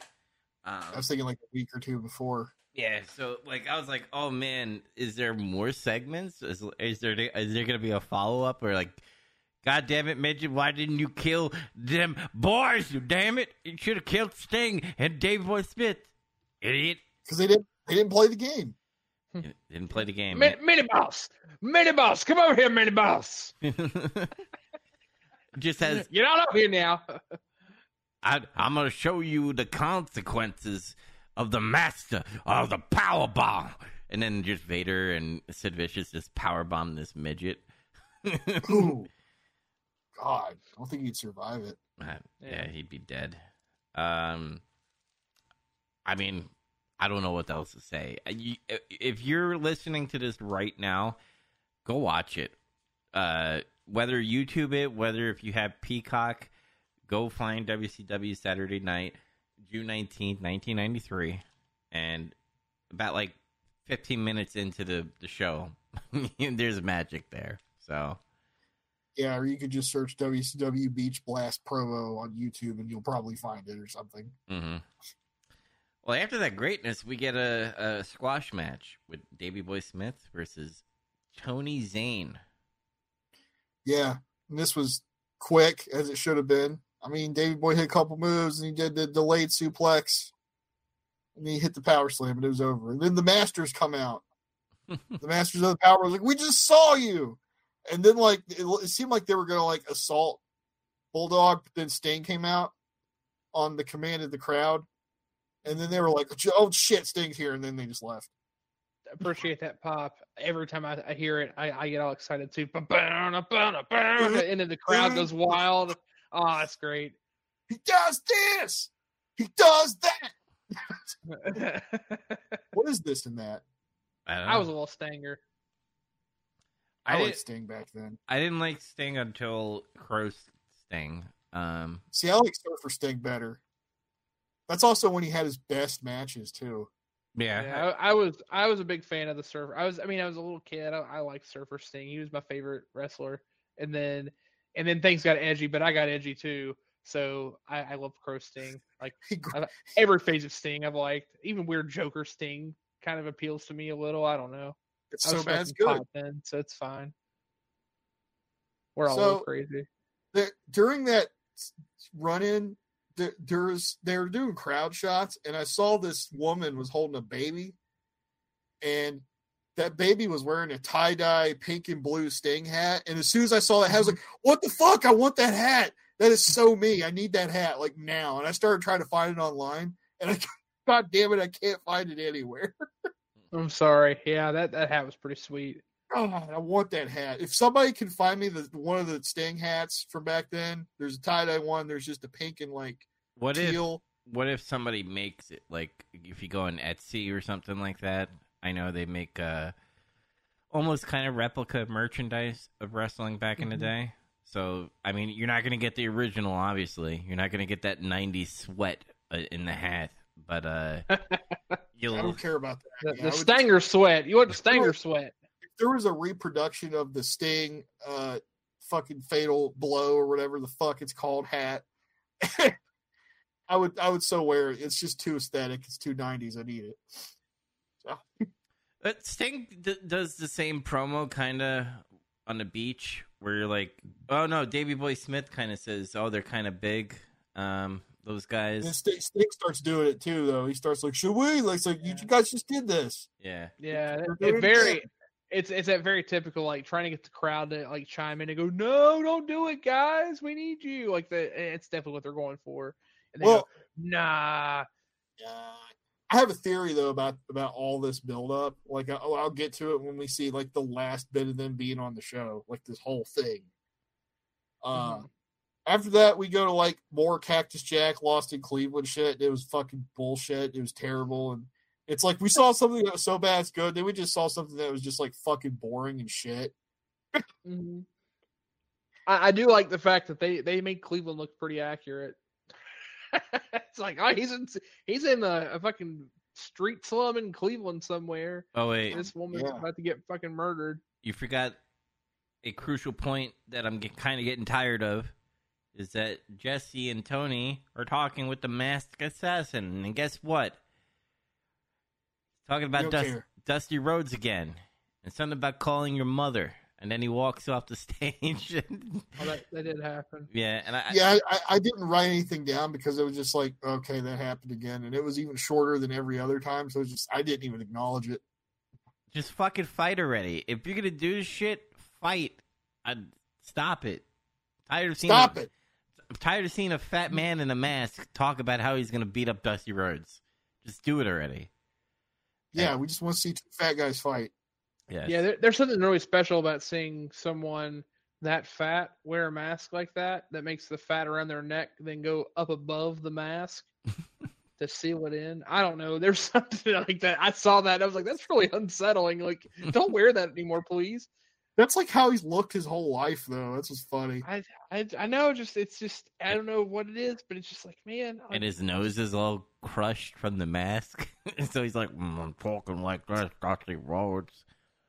Yeah. It's like he needs a mask that's like one size bigger, and I feel like he might be less constipated or something. I don't know. Mm. yeah, that mask just screams, "Please take me off. This hurts."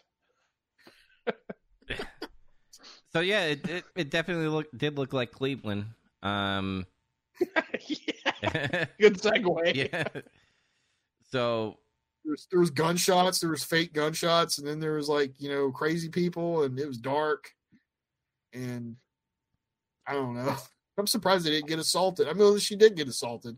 The dude tried to steal her purse, and some guy beat her up, and she got it back. And we didn't see who it was. It definitely wasn't Cactus Jack, though. I thought it should have Yeah. been Cactus Jack. That would have been smart. yes, What about that improv acting by the hobo that's like, oh yeah, I see cactus all the time, and he goes, what's it to you? It's like now I kind of think, did you guys actually like pay a bunch of bums like cheeseburgers or something to like come up with this shit?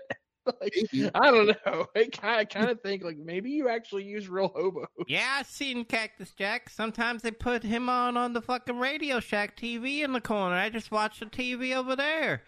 Um, I first I actually had to rewind this this uh the, there, there's a part where two guys like walk past the reporter and I was like wait a second did Peacock miss some blackface racist stuff or something because the white guy behind the black guy came towards the camera I'm like did they did they try to make him look like black or something um but I, it, I don't want to, I don't know. I, I want to say it was probably just dirt. Like It they tried to make it look dirty. it was dirt it was like Mhm. so dirt I was like I was like whoa man I was like how did Peacock miss this uh because like you know they took away the Roddy Piper half blackface promo um and Even that's not what it was about. Whatever. You Yeah. know the context. Yeah, so like I, I had to rewind that part. Um, I don't know. I'm I, I I don't like this angle, like trying to find Cactus Jack. Uh, Nobody does. Nobody ever did. and even the way the the the hobo like stole this chick's money and like she didn't get pissed off that she gave away fifty dollars in the nineties. Fifty dollars is a lot of money in the nineties. So like Yeah. she was like, Oh man, I guess I'm not gonna go fight that guy for my fifty dollars back. But I guess, you know, she's in Cleveland, so you don't want to get shot in Cleveland.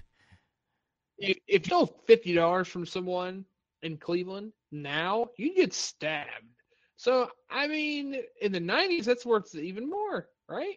Mm-hmm. Probably worth killing somebody over. Yeah, like I, yeah, I'm surprised she didn't like shank his ass with something out of that purse. But yeah, whatever. Yeah. This is 90. James didn't know how to do anything back then. Mm-hmm. All right, another squash match coming up with Lord Steven Regal versus uh Davey Rich. Um, Yeah. I love Steven Regal's like disgust His- every time that he's like he's like trying to push the guy back. Like, what are you, what are you doing? Back off! Back off!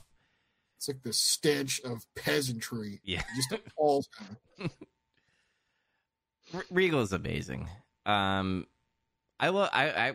He's very technical. Um, and he's great as a heel. Uh, inside the ring, doing a wrestling match, being a heel. Not a lot of wrestlers know how to do that. They don't. When they get in the ring, they they all try to like make the crowd go ooh and ah. Regal take us to the next level. I'm gonna do a few moves and do my heel shit, and then get a win and get the fuck out and then talk about how uh how dirty uh wh- wh- where were they again Um, I think they're in Atlanta, but they're talking about how America's filthy and how everybody eats hot dogs. And yes he was like, hot dogs. Dog. Appalling. We we Hot hunt, dog. we hunt pheasants and eat quail, and you're eating hot dogs. Yeah, so and what was So that promo actually got me. What what is the name of the guy that is his servant? What's the Sir William. name? Sir William. I love that he has a guy dressed as like a British butler, and that guy couldn't have more of a thick Appalachian, like Southern, like Tennessee accent. No, hang on. So like I, I told you who that was before, right? You remember? yeah, Is, is Superstar Bill Dundee. Now here's the thing about Superstar Bill Dundee, and this is why he sounds the way he does. Superstar Bill Dundee is a Scottish, Australian born guy, and then he moved to America and spent primary most of his career and life in Tennessee. That's why he sounds the way he sounds. that makes a lot of sense because it, it sounds like someone from Tennessee trying to speak properly. It's like That's- I that's the think best way I can describe how he sounds. it's like he was trying to tap back into his Scottish roots and he couldn't quite get I mean the Scots are all around this area. Some we all have some of them in us probably. But it's like he couldn't quite get there. There's too many things that have mixed and he's been in Tennessee too long and it's like eroded what was probably his original accent. It was it was funny though. I, I still can't believe Bill Dundee is like his fucking flunky. That just blows my mind. It's so Yeah. weird. It, it, Lord Steven. yeah it, it, it's funny because every time he spoke like regal interrupted him like he would start something and be like hot dogs Shush. yeah like Poppycock. Yeah, and um, Regal, uh, you know, did great on the mic. I like they like told like United States is like shit, and like people were booing him. Um, And he said the bulldog that bulldog is like a terrible representative of the United Kingdom, and he butchers the English language, and it was funny. yes, So like, okay, so they're gonna have a match eventually, I guess. I can't wait. Actually, I actually kind of want to see that. Yeah, I've never, I've never, I've tried to think. Have I ever seen them wrestle? And it's like, no, I not that I remember. I don't think they ever crossed paths in the Attitude Era in WWF. So, It would have been very, very briefly if they did. mm. Uh, but yeah, um, I mean, did you guys have anything you want to say about the match? I mean, it was pretty straightforward. Just him like Yeah. smelling shit in front of him and then winning. I like his drop toe hold. As I've never seen anybody do a drop toe hold like that before, where they kind of hop down and just flop the guy over like that. hmm Oh, That's di- European drop toe hold. didn't he end a match in a cru- uh like a top rope thing, right? No, he did like I forgot the name of the move. Actually, He Rolling did- Thunder or whatever. I think it's Ro- Rolling- no Rolling Thunder's the RVD thing where he does the spin dash and he he sentons you. Oh no, you're right. You're right. Yeah, I mean it's uh what's really funny to me is that's now like a transitional move that is commonly used by Omega where he'll do that, but then he'll immediately get up and do a moonsault, and that's still a two count. I've Hmm. heard that move be called like rolling hills or some shit. And I, I used to know a name for it, and I can't recall it right now. So I called it roll slam. I said he hit European uppercuts and hits the damn roll slam. I can't remember the name of for three. Yeah. So it's called the damn roll slam now. The I- damn roll slam. I just wrote. I wrote down. I was like, "Does that ended a match?" like we wrestling needs to go back to having simple moves like that to end matches. See, that's that's why I like how, what Bryan Danielson is doing at AEW right now because everybody's like, so you don't really have like a finisher, like it's like you finish move rep matches with different moves. He's like, yeah, because if you finish wrestling matches with different moves, it gets the wrestling over more. Yeah. Or just that he is so good at what he does that he can end a match with any move. But I, it, one or the other. It's right. Either way, it's you know, we know what philosophy he follows. Is all I'm saying. good. hmm The good wrestling Um, philosophy. The good follows- shit. Yeah, the good shit philosophy, the Bret Hart philosophy. hmm Um. Oh yeah, so then Flair for the Gold happens, and Robert Parker's here, and I was like, "Fuck, I gotta listen to him with Ric Flair now." And it kind of sucked because he took over the whole thing, and Flair could barely get anything in. hmm And like they showed on this segment a press rally where like the two managers made their team official, but we didn't even get to watch it. It's like we just saw footage of it. And I was like, when did this happen? Uh, It's like I feel like we're missing steps to this. It's like all of a sudden they just showed up on TV as a team, and this this is what I was getting at though a, a few minutes ago, where I was like, I feel like this has been rushed and cut together or something, like all these different segments, because That sh- this should have been first. The Flair. for that should have been first. Uh, Yeah. the, uh, the the the press rally, and then the flair for the gold. And I said it feels like they're trying to do like three to four weeks of build up in like one episode of this show. Mhm. And uh, if you don't know or remember, it's like when they used to do these Saturday night tapings. It's like they would do several shows in like one night. Like they they they tape like four or five episodes and be in the building for like five hours or some shit. So I feel like they got all the stuff and they're just like, fuck it, put it all on the first episode. We gotta build this, even though it's like four weeks away. Sorry to interrupt you. So during Sure. this podcast, and this is totally off topic from wrestling, I got a number uh, where it just showed a chick's face, and I was like, I don't know who this is. I go, who is this? I know it's like a bot or whatever, but it's like, I'm very sorry. I assume I got stood up. Any, anywho, what are you doing today? And I said, who are you?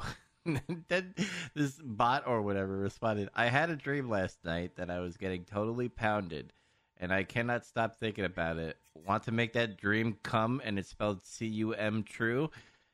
Winky Is it Tay Conti? Eh, Maybe, maybe she heard the whore cry, and I. It's a horror cry? Are you about to break her, her Oh, yeah, you're gonna break the butthole. Yeah, break the gonna do? butthole ceiling, whatever it is? yeah so so before you go for the sonic ring since we're on this i'm going to give some life advice Mm. that's what i'm saying everybody has to do this but what i do there's a there's a particular passage or text of words that is out that's out in the ether of the internet that anybody can find if you were just to simply google vaporeon is the most compatible pokemon for for human breeding it's it's all i'm going to tell you it doesn't matter if you believe it or not. It's it's a horrible thought of process of logic, and yes, it, it is basically someone trying to justify why you would fuck a Pokemon. So anyway, what you do is is when you get spam messages like this and robocalls, you just spam that text thread repeatedly to them and just watch the the bot blow up. It's it's just like it's a great thing. I and usually they respond. I've actually gotten some that respond, "Oh my god, that's horrible," and I just send it again. And you send it until they leave you alone, and, and that's how you can get bots to block you. Yeah, so you're welcome. That's how you troll trolls. All That's right. some 4D chess shit there. You heard it from Chaz. Yeah, you heard it. You heard it from uh, the Chaz himself, uh, the, the bad guy. That's entertainment. That's entertainment, baby. Yeah. Um yeah, but I, I agree with you, Zach, with the uh disjointed, like how the Flair for Gold should have been number one. Then the uh maybe have the mask the, the ma- mask the masters of the power bomb match with the uh the jobbers after that. Like here's the established team now. We just had this press conference uh, with Flair for the Gold, and here they are. They're killing people in the ring and then you know in the middle of the episode you have that that that little movie and then you have you know the british bulldog and uh, or davey boy smith uh, and there, there you go like having this over there i actually went to the bathroom because parker was just talking about i made a team and we gonna give these tickets to uh, uh, uh, and then like he's talking and then like flair he's like all right. I, I like the handkerchief gimmick. I, I love it. yeah. yeah, and and then Flair's like, because I think Parker like made a like maybe one day I'll sign you or something. You're gonna be my lightning in the rod or whatever in the bottle uh signing, and I'm like, eh, that's never gonna happen because we know you're gonna get stun- stunning Steve Austin soon. So He's gonna get fucking ruined. yeah. But but then you get then we get that ECW Stone Cold uh, promo that's fucking awesome. By the way, I recommend. Legendary promo. Yeah, Oh, uh, Ric Flair also quickly tells us that next week Dusty Rhodes will be there, and I'm like, okay, Mhm. that should be entertaining. you think they're gonna start a conflict, or you think Masked Assassin's gonna go for the kill and Flair for I the kill? I think the assassin will show up, or he'll address the assassin, Mm, and you know, you know how Dusty gets when he gets fired up. It'll be it'll be fun. yes, come Uh, on, baby. Then Uh. we get Paul Roma versus Chick Donovan. So I got really fucking confused at the end because I mean this is a squ- by the way this is a surprising squash match because Jesse goes this is a, a, a good veteran like you know I was like yeah I've heard Chick Donovan before like this shouldn't be a squash at all and then all of a sudden Paul Roma just hits his finishing move and, and wins Almost. What do you mean almost He was kind of sloppy. Oh, well, yeah. I'm I'm just stating the fact that he did it, but yeah, but you're stating an extra fact that you know he didn't really hit it that good. Um, I don't know. I I'm not impressed by Paul Roma at all. I'm just kind of like this guy's a fucking four horseman. Yeah. yeah. okay. And then it then it cuts to the interview with Tony, and I'm like, why is Arn Anderson in the fucking wrestling gear? Where did he come from? He was ready to wrestle, brother. He's a professional. Mm-hmm. Always have your gear in your bag. And when you show up at the building, always be in your gear. That's right. Always have your gear. Always have your gat. I, I actually, Yeah. I actually rewinded. I'm like, did he come out at some point? Probably later on the tapings, they just edited everything together wrong. It's like somebody lost their ass in the fucking truck or something. I don't know. Mm. I don't have much to say about this because, like, I, I always heard Paul Roma was one of the worst Four Horsemen members. Uh, I can kind of see why. He's really plain. He uh just looks like a default creator wrestler guy. Like he's got he's got a good body and shit. Everything. It's just he just looks fucking plain. He looks like he just drains. Okay. I was gonna say he looks like Z Gun with steroids. That's about it. But the Z Man Z has Man, a I'm more sorry. distinct look than him, and he's also called the Z Man, so you know he's fucking cool. Yeah, it's a better name. I, I feel like he sucks the charisma out of the room. I have heard that Paul Roma is like a Hoover charisma vacuum. Yeah. it's everything around him got stale. He's just, I was like, and I like Chick Donovan. That dude's got drip. I don't care what anybody says. You see his fucking ring jacket shit, bruh. Yeah. But uh, I wrote Roma hits flying head scissors and then a good looking drop kick. But then after that, he just kind of gets real herky jerky. It's like they're trying to do something, and it's like you can tell he's like it, uh, doing like the stutter step shit, like he's getting confused Mm-hmm. or something. And then he beats him with a top rope splash, and I was like, okay, that that's that dude's finisher. I didn't expect fucking Paul Roma to win with a top rope splash. Yeah, that was another finish. I was kind of like, wow, oh wow, a splash that actually hurts someone and like gets to win. Who would have ever thought of that in wrestling today? Nobody. That's why. You know, they, they do their promo. Like Roma does a little bit. He does a shouty promo talking about how he's not here to play, brother. He's here to win. And then Arn takes over and says some lines have clearly been drawn, and the Hollywood Blondes made it personal. So that feud's still ongoing, I guess. yeah, and they're going for the title, so it looks like it's going to be Paul Roma and Arn Anderson versus the Hollywood Blondes. That you know, because they said the Four Horsemen's in the hunt for the championship now, since you made it personal. Um, and then it switched to Ric Flair, who talked about Barry Windham um, for the NWA championship because he wants to get that 10 time brother. Ten times. Yeah. Um, I'm actually, you know, I'm actually hyped for the Barry versus Ric thing. Um, I'm a little bit interested on Hollywood Blondes and Paul Roma and Arn Anderson. Uh, just because I like the Hollywood Blondes, and every time they're in a match, match is good. And you have Arn Anderson, who's going to hit a, probably a good, fucking awesome spine buster. So, uh, it, it was an okay, uh, minus Paul Roma in the promo. It's fine. I mean, uh, did you have anything you want to talk about as far as the Flair part? No, I mean he was just he didn't talk very long, so it was just you know reminding the people, hey, I'm gonna I'm going for Barry Windham. I'm gonna I want put the sign the dotted line, put the title up, brother. Mm-hmm. Woo. Yeah. And I think it goes back to the, when he started Flair for the gold too. The uh, uh, we kind of got lost in the weeds there with that because so much of it was uh, related to what else was going on there with the Masters of the Power Bomb and all that nonsense. But I really appreciated how Ric at the beginning of that just tied in. I'm just gonna be real short with this, Barry. I want you. I need you. I gotta have you. I'm gonna get that title and become the ten time champion. Woo! Like that. I actually like that it was so subtle and quick, and he just let him know right then and there. He just slid it in there. He, him. he just and then, like, it tied right back in. in. Yeah, it was, he did. He just he, he helicoptered it right in. Just swung the dick right in and just put it on the table and said, "Here it is." All right, main event time. Ricky the Steamboat Dragon Ricky the Steamboat Dragon. Uh, versus Paul Orndorff uh, for the TV title.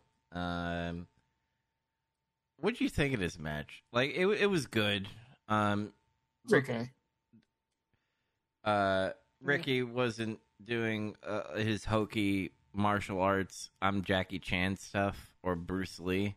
So I was No, they toned, they toned that back considerably. I, Yeah. I think I, I'm not sure, but I want to say Ricky was probably like, "Dude, can we throw down this martial arts stuff? Can this is like, come on?"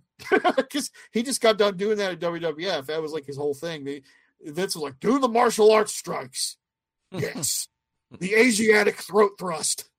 Like, I bet you they were just like, okay, you can stop doing that, but I still want you to fucking blow flames into the the air. That's your- fine. Yeah. The the fire gimmick's okay. It's just cool it on the martial arts. Like Steamboat can do a couple martial arts moves. He doesn't need to have his whole offense be like ninety five percent hokey wrestling martial arts shit. Um. So, um, Chaz, I don't know if you uh, heard about the rules with the TV title. You have to win it within the first ten minutes. If not, then you don't get the title. And Yep. uh, I like what Paul Orndorff did in this match. He was being a total heel every time he was in trouble. He would just get out and walk outside the ring. I I kind of laughed when he was like escaped, and then like Ricky's like, "Fuck this, I'm chasing after you," and like Paul Orndorff like looked behind him, and he's like, "Oh God!" and he starts running.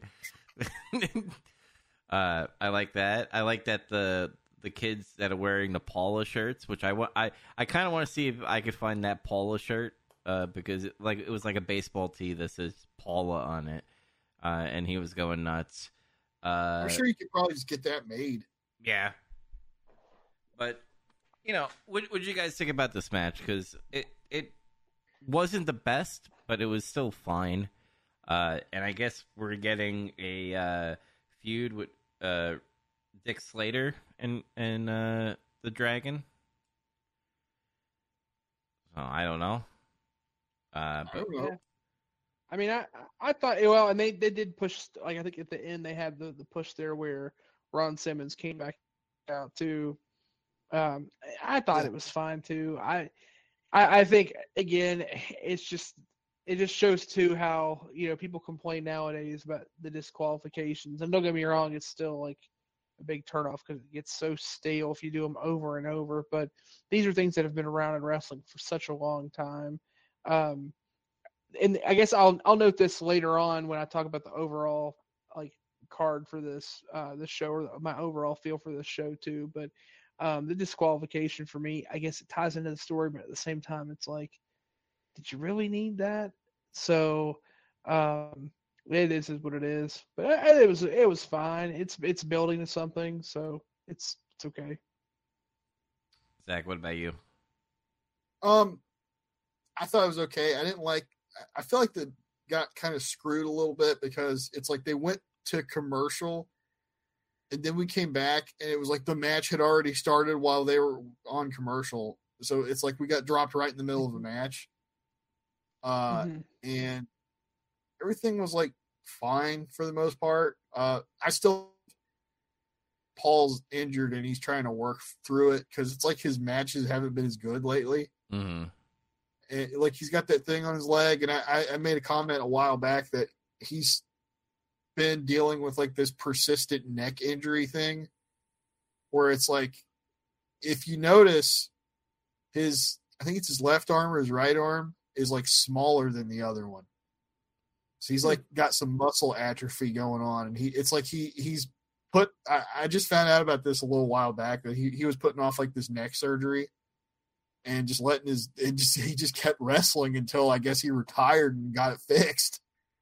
Mhm. But um, I think it's kind of hampering him because his matches when he first came to back to WCW or whatever were like better.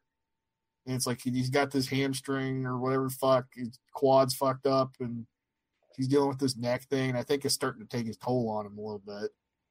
Mhm. But they do some good stuff with like the really limited time they have.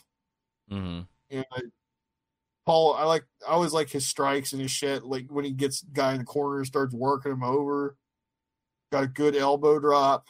Does the the Bret Hart forearm elbow drop. Uh, Steamboat was doing some babyface stuff, you know, doing the drop kicks and the, the under and over and all that.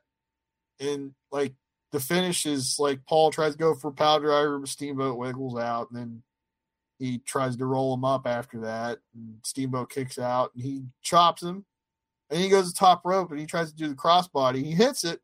One, two. Dick Slater runs in and just falls on him and breaks up the count and gets DQ'd. It's just like blah. Mm-hmm. Right. It's, Exactly. it killed the Very whole thing. Yeah.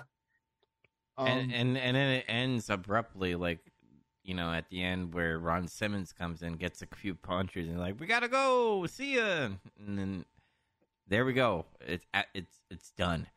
Uh, I like that it ended with fighting, just like chaos, because like I don't know, wrestling shows need to end with more chaos. And They don't do that anymore.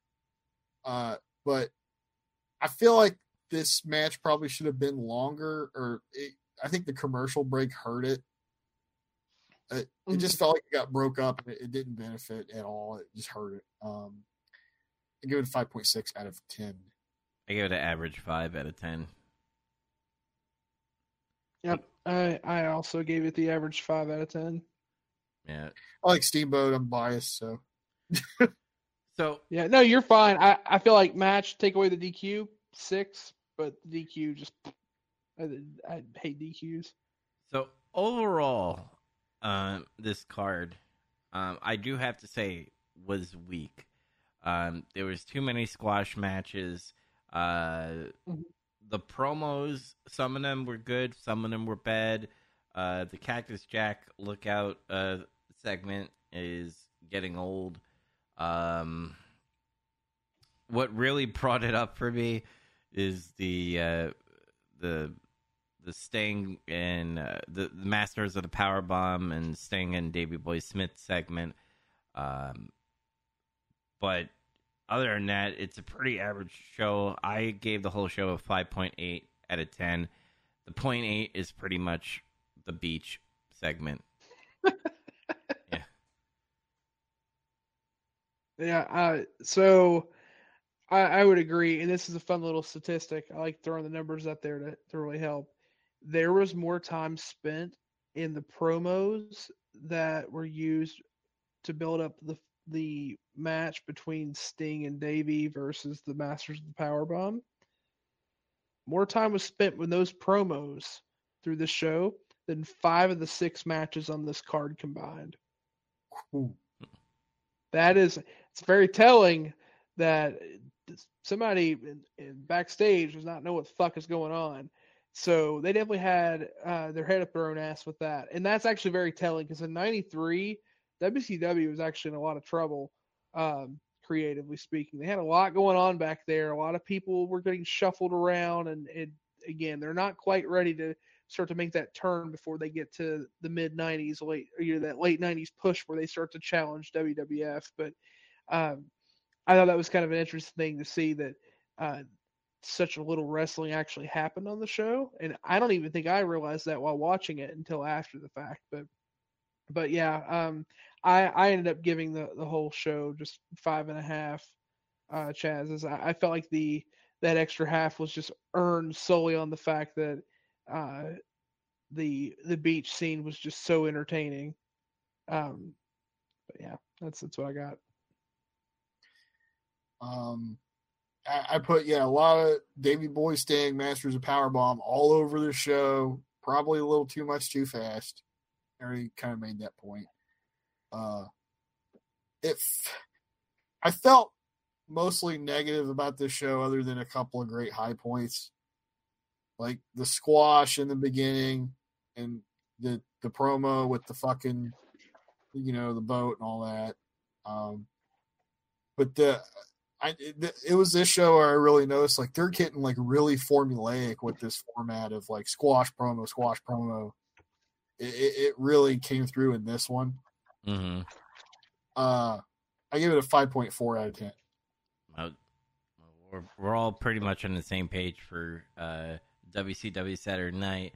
for the Um, most part, they're getting they're getting in danger again. yeah, without the Masters of the Power Bomb, I think this show would have been terrible.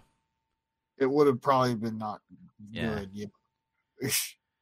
All right, let's get to something that's a little, uh, a little bit better. Uh, a little.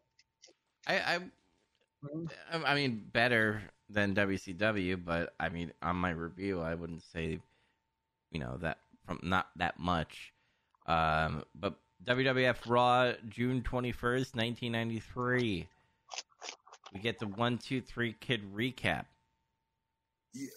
And with the Razor Ramon uh, being surprised that he got, you know, pinned by the stick man.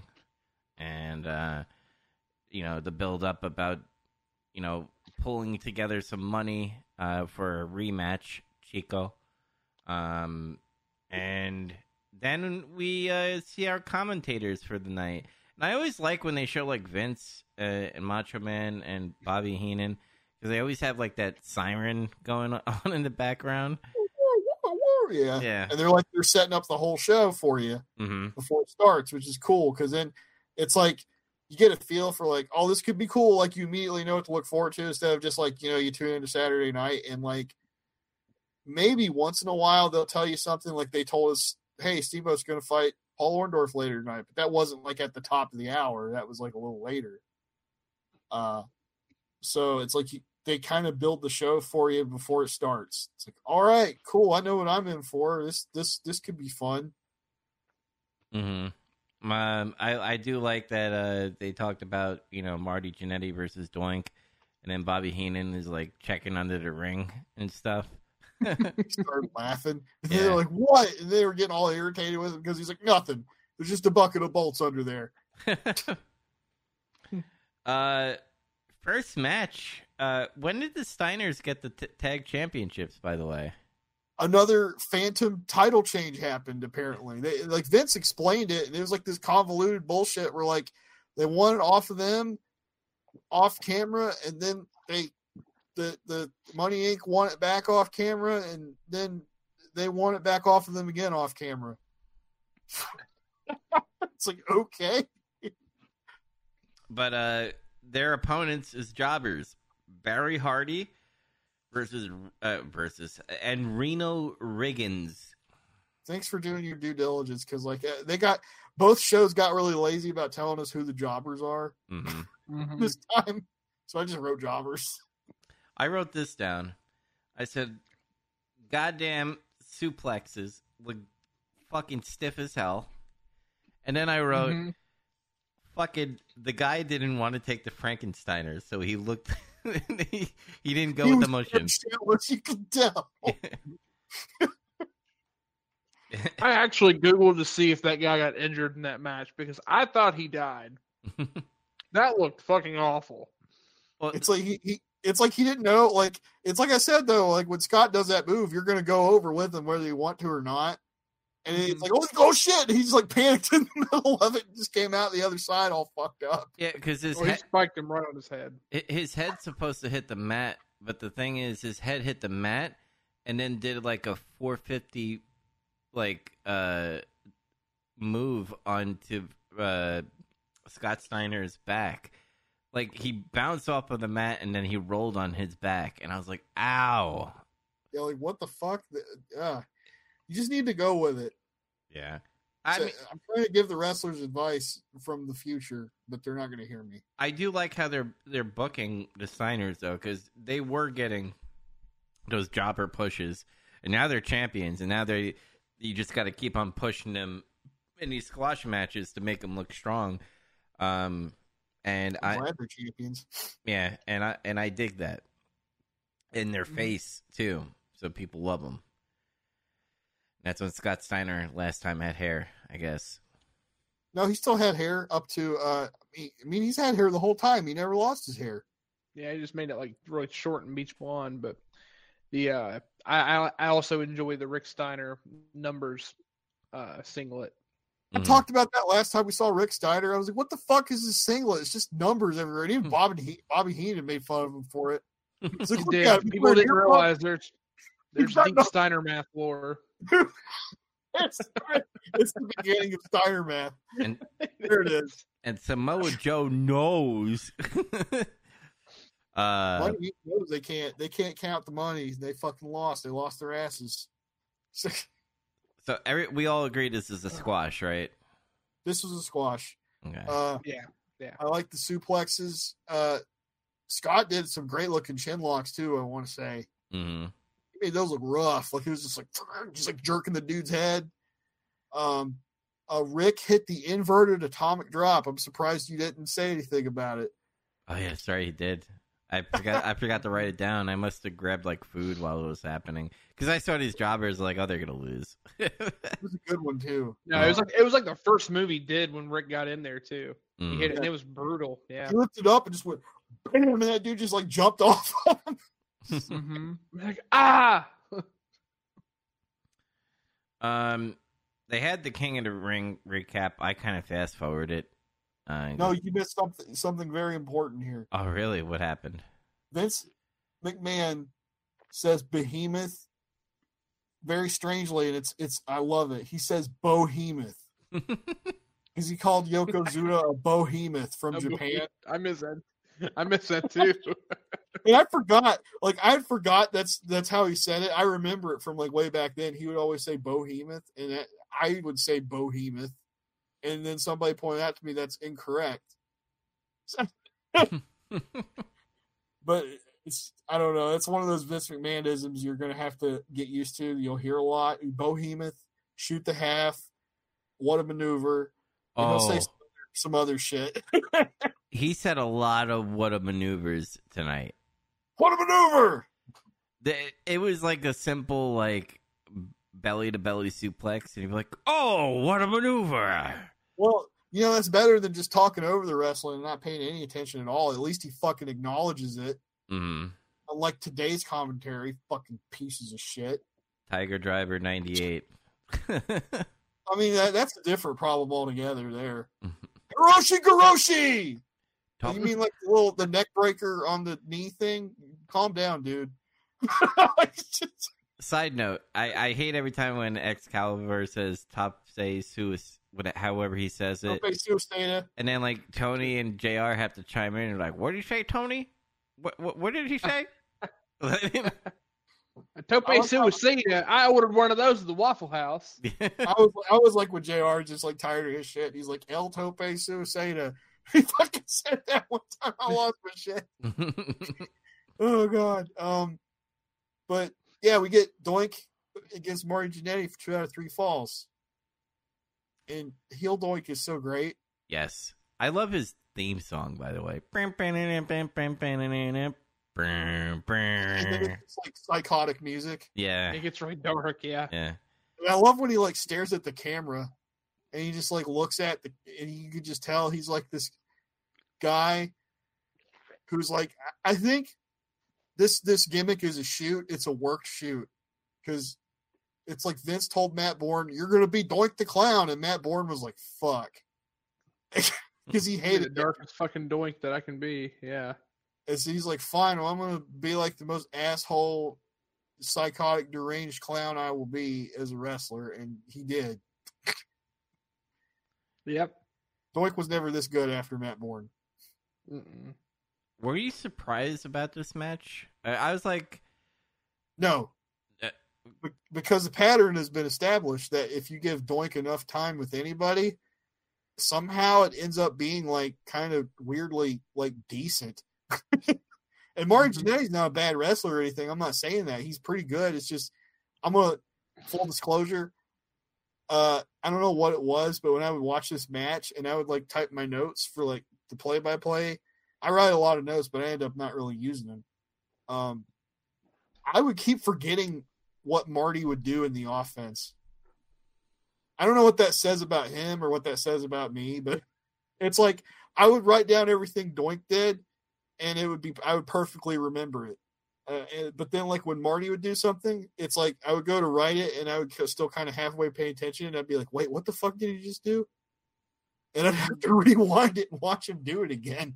I, I think that's because he's not, in my opinion, a solo uh, competitor. I, I think he needs a teammate, and every time he, it seems like he's setting up for a team, a tag team move, but instead he's setting up a move for himself, and it, it's just simple shit. And you, and then you So- watch, then you watch Doink the Clown, and he's doing all this crazy stuff. Like the stuff that he hits makes me go, "Holy shit!" Like it's powerful as fuck. Um, Mhm. and Even just basic like punches and blows, like from him, look good. Strikes his Irish whip. He did a power Irish whip. mhm. Oh, that was rough. Oh, that was brutal looking. Yeah. what is Doink's finisher move, by the way? Uh, he's got a couple. Uh, whoopee cushion, which that's what he got the first pinfall with. Mm. Uh, they're not calling it that yet, though. That's but that's what it gets known to be. Um, and he's beaten people with a power driver a couple times, which happened in the third fall. Even though that wasn't him, still like he's I've we've seen him beat a couple guys with the power driver, Yeah. Mhm. which is awesome. More people should beat people with power drivers. Yes. Yeah. Yeah, it's never a bad thing. You fuckers that do flipping power drivers and they don't finish anybody. Damn it. Uh, Just I have to get that out. I'm sorry.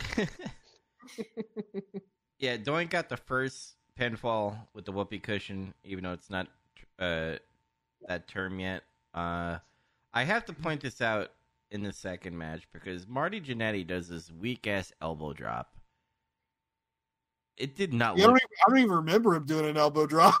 He did. He went. He went to the top, and it was it was very weak, like elbow forearm drops. They're talking about the top rope forearm elbow bullshit. He Mhm. tried to do the Bret Hart elbow drop and he couldn't do it. His his move set in this entire match is just very generic. Like everything, every spot is just very generic. I think he gets one good like super kick, but then it was a near Oh, fall. that was a great super kick, honestly. Oh yeah, it was. It was. It, it- again, it's it's not the problem. Jannetty's a good worker, but it's just there's not there's You something know- missing there. I wonder if like psychologically he could, he never really was able to put it together as a single guy. It's like what Dubs is saying, how he's like trying to set Mm-hmm. up. It's like he's still thinking about tag team psychology, and then the way he's putting his spots together. Mhm. He did that weird arm drag too. Remember he, he does the arm bar thing, and then he flips around his back and arm drags. I'm like, that's cool. Yeah. I have never seen anybody do that, like, except Sami Zayn kind of does it. Um, oh, I want to say there's a spot that made me laugh where um they're doing the crisscross thing. They, they did it twice. But the first that that's a different one that was funny. Mhm. But the first time it's like Marty mon- monkey flips Doink and then Doink goes to the corner and that's when he's still doing the thing. Like oh no like come here. We'll we'll wrestle. We we will wrestle. And then he gets up and he he, he grabs his hair just slams him. Mhm. and Mhm. fucking Heenan goes that was a Greco-Roman hair pull.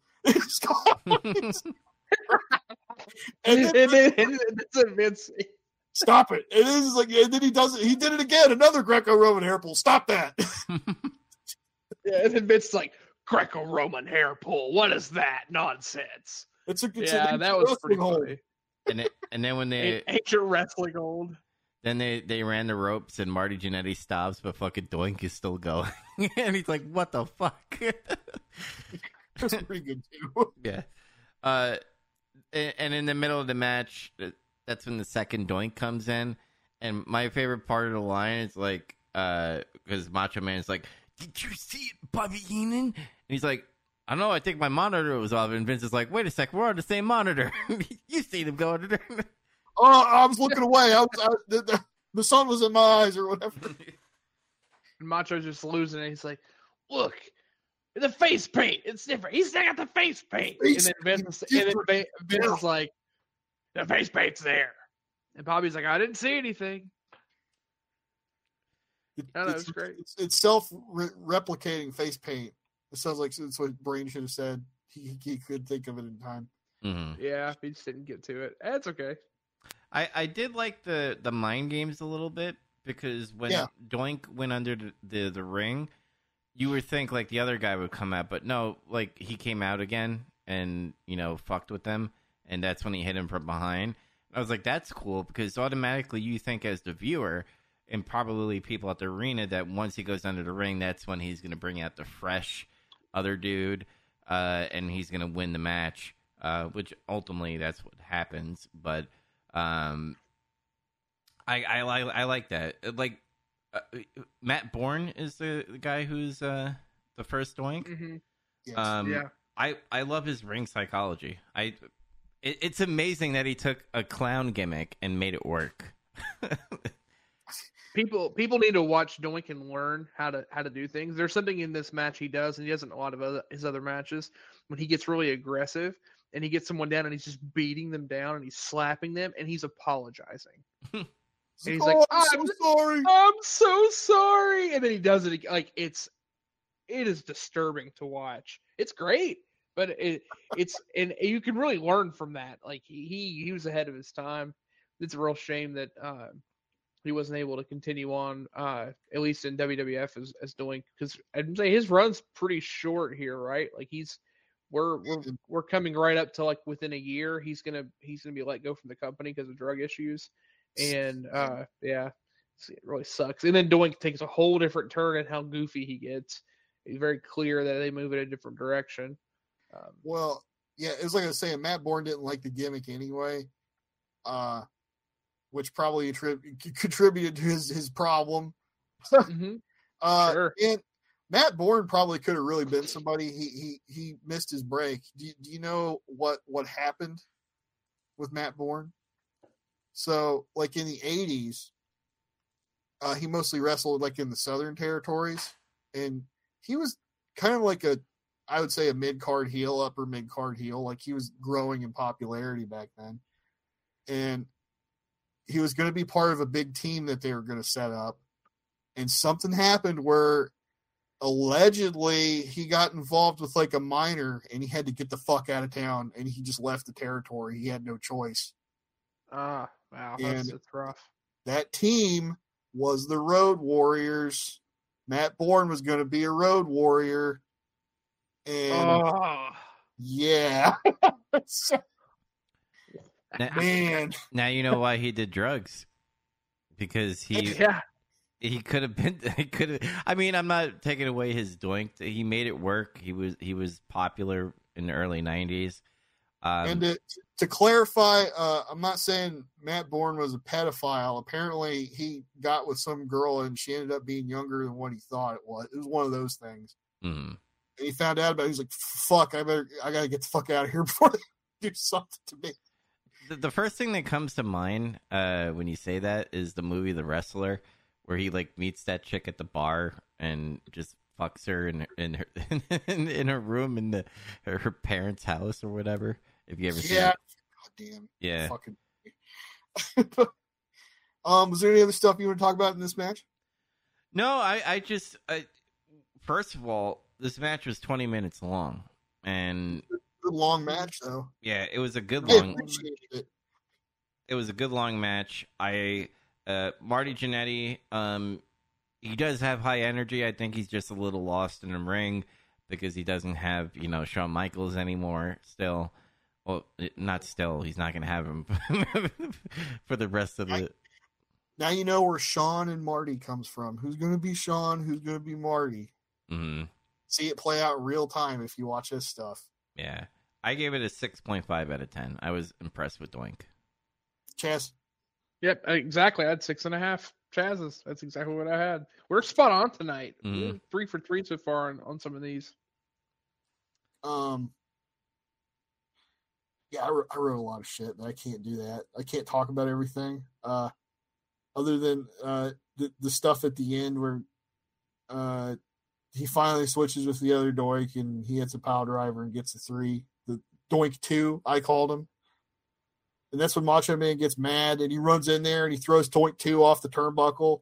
Mhm. and he leaps outside and reaches under the ring and reveals the original was under the ring and he argues with the referee and he reverses the decision and that causes Marty to win. Yeah.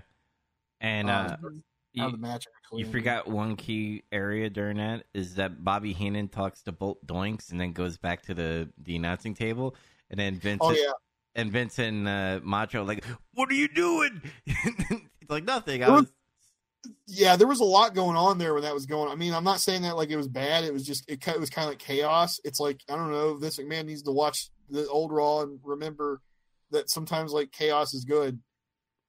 Mhm. Controlled chaos in Yeah. like little brief spurts. not AEW chaos. We don't need that. No.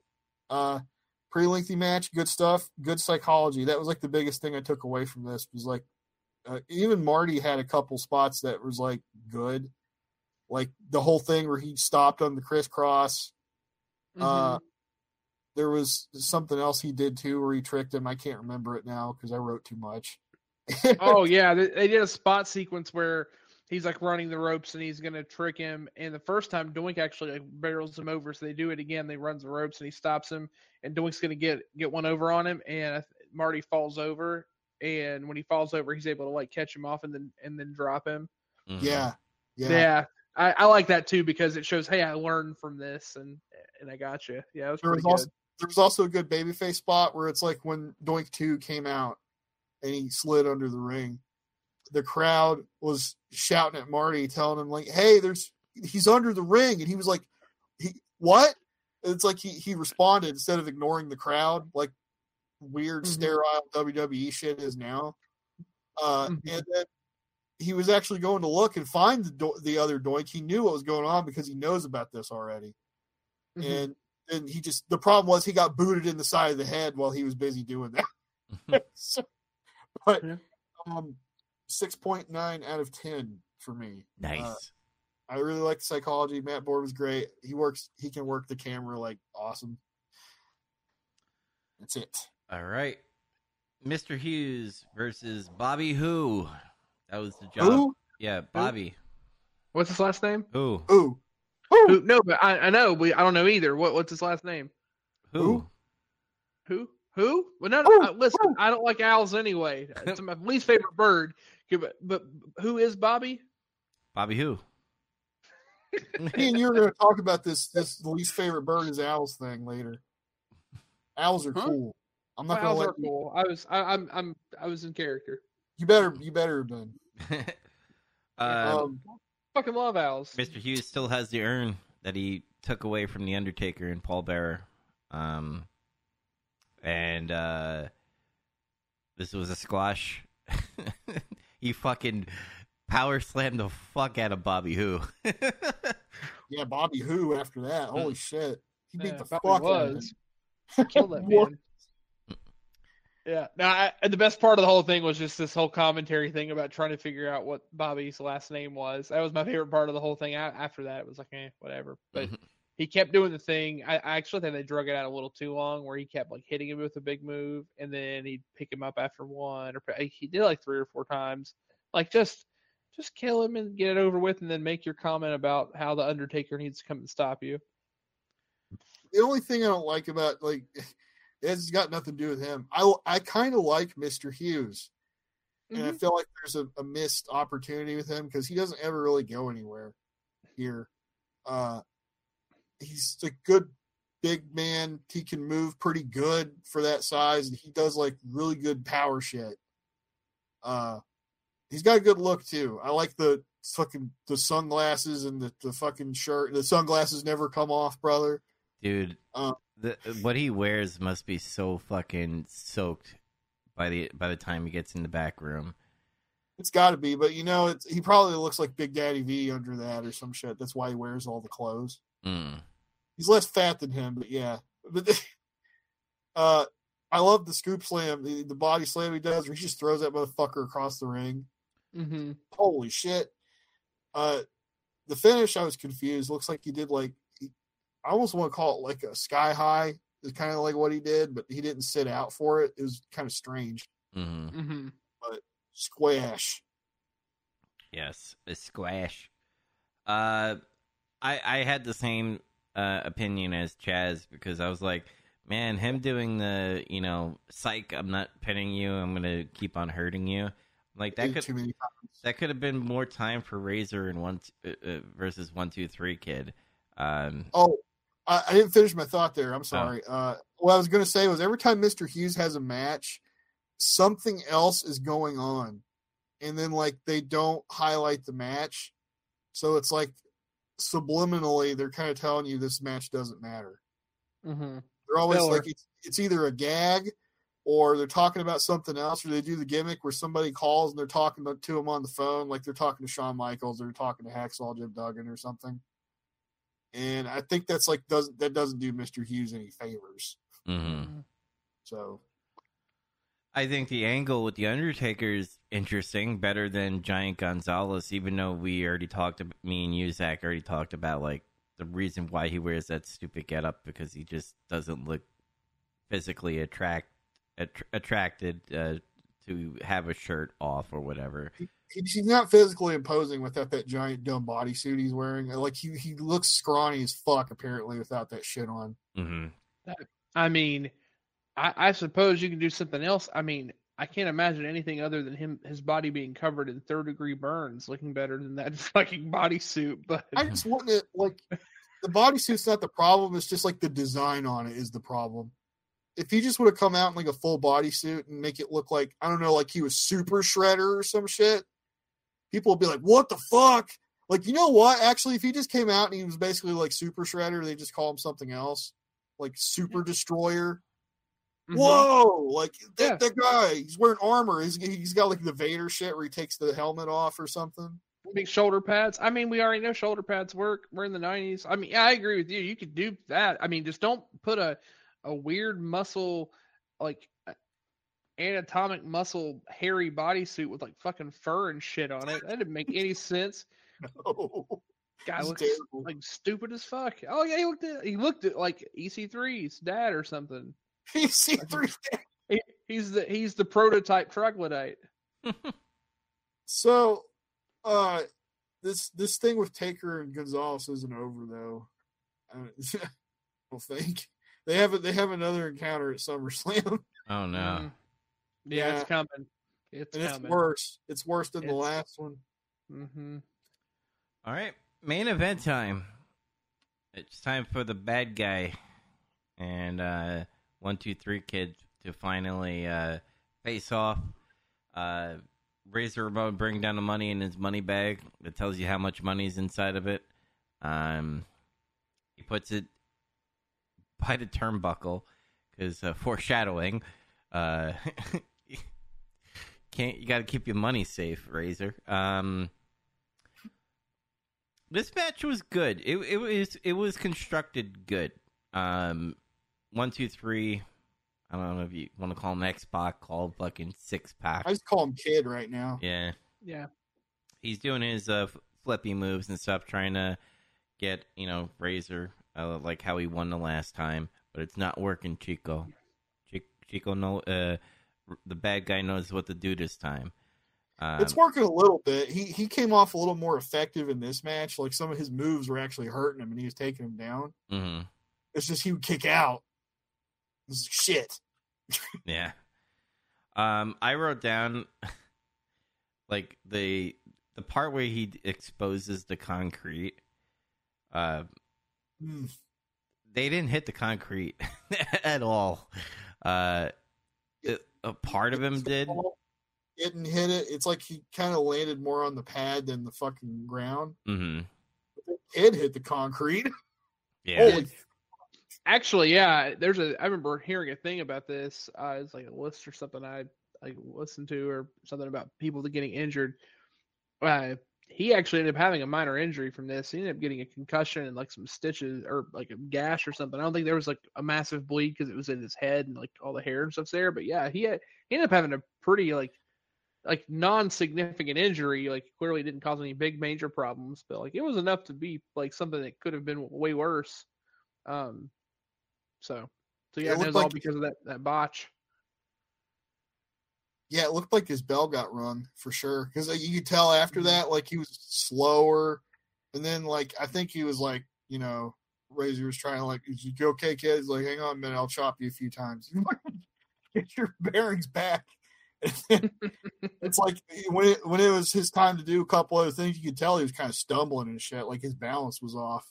Yeah, when, when he did that botch move, like I, I thought the Scott Hall, like the you know Scott Hall himself, was like, oh shit, let, let me get you in there. He, he like puts him in the ring.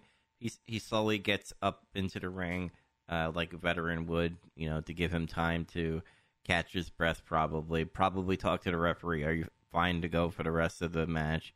Probably said yes Mhm. um, and then you know did the chops and stuff.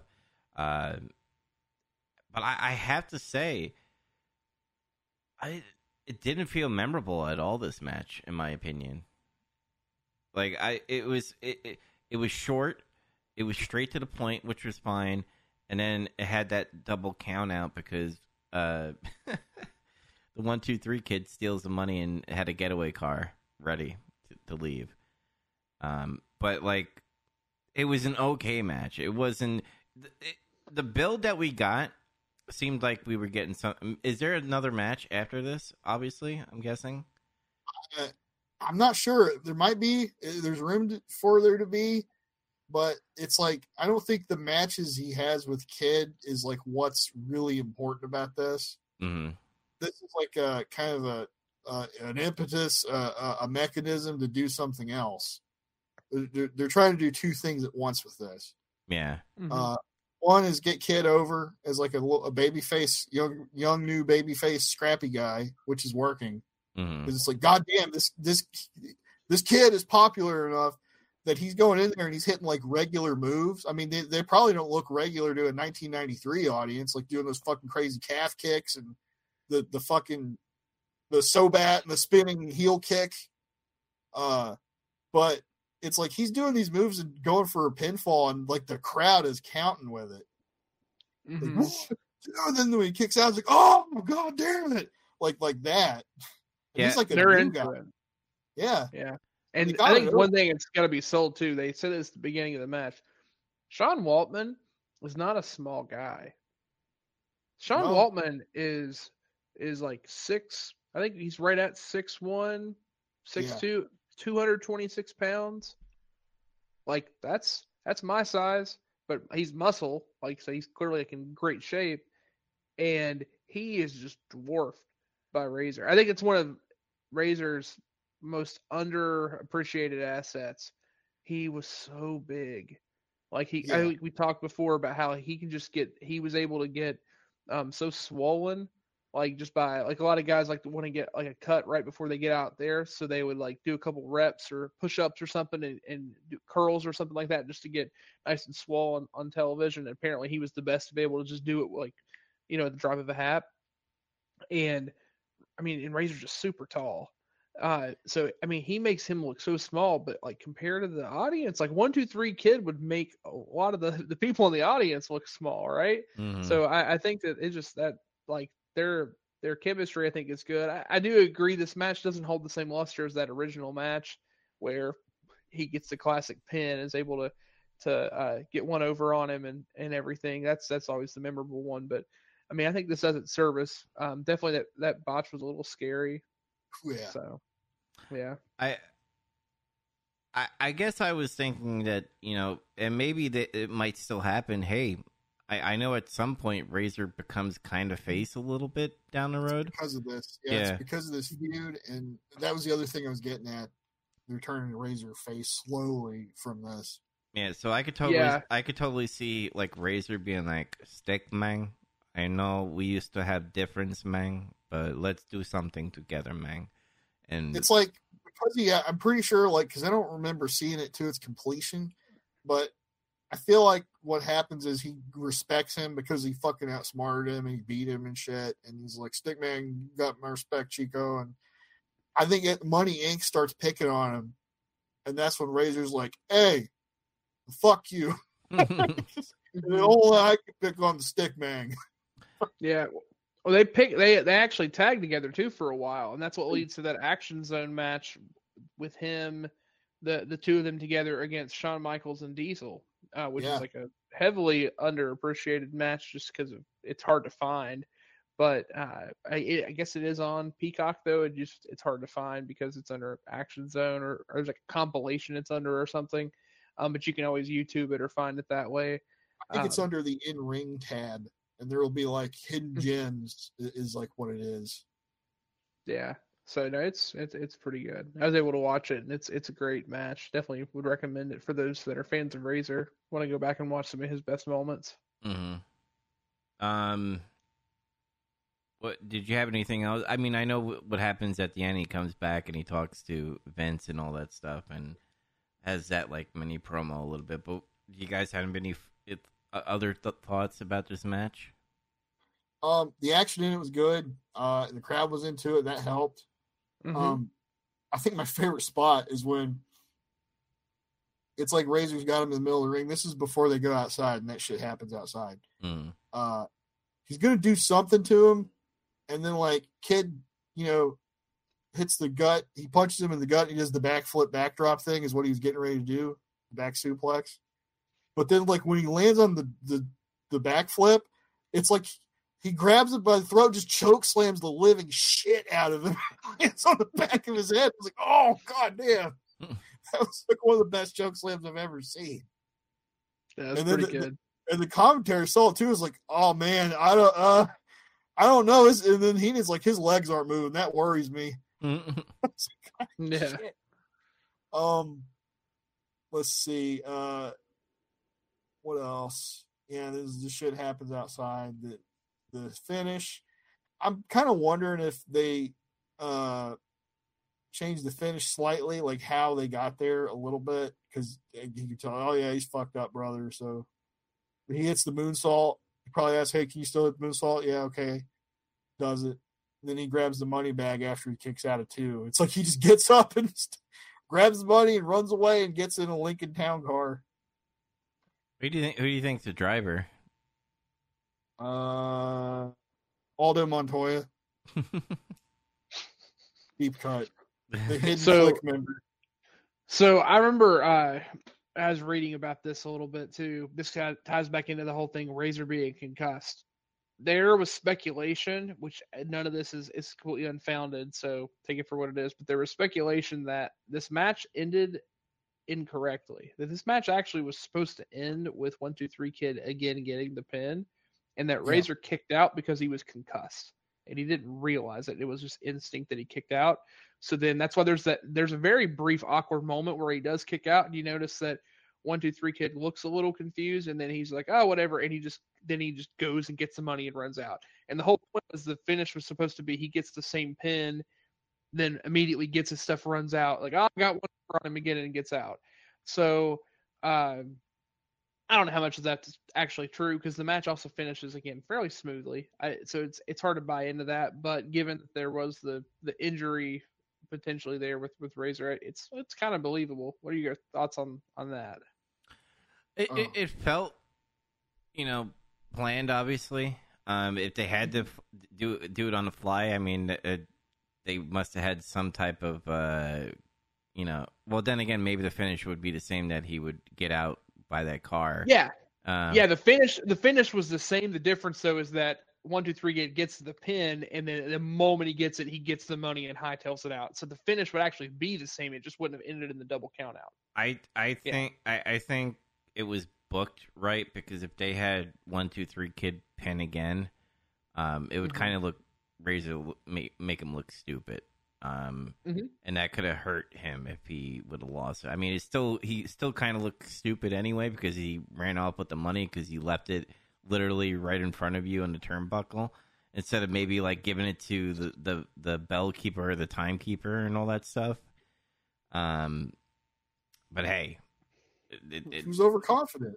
I guess I guess you know Mhm. what happens when you're the bad guy. Villains Yeah, lose. I agree with you on that. That's what makes me think it's uh, whatever that that theory is is a bunch of bullshit because e- exactly that. What it would have not made sense. Razor was one of the more one of the most over talents at the time in the company, um, and I you had one two three kid who was an up and comer, and yes, he he's getting the rub right now from Razor, but you you can't hurt Razor's character and persona as that that big heel by doing that. Like the, the one time is fine, but repeatedly, then he just looks like a fool. So I agree with you on that. Zach, what about you? Uh, no, I think it was all planned. I, I, I, could, Mhm. I don't think Razor was concussed anyway. He seemed fine. So, like I didn't pick up on him. I thought it was you know just kid that was concussed. It was obvious he was.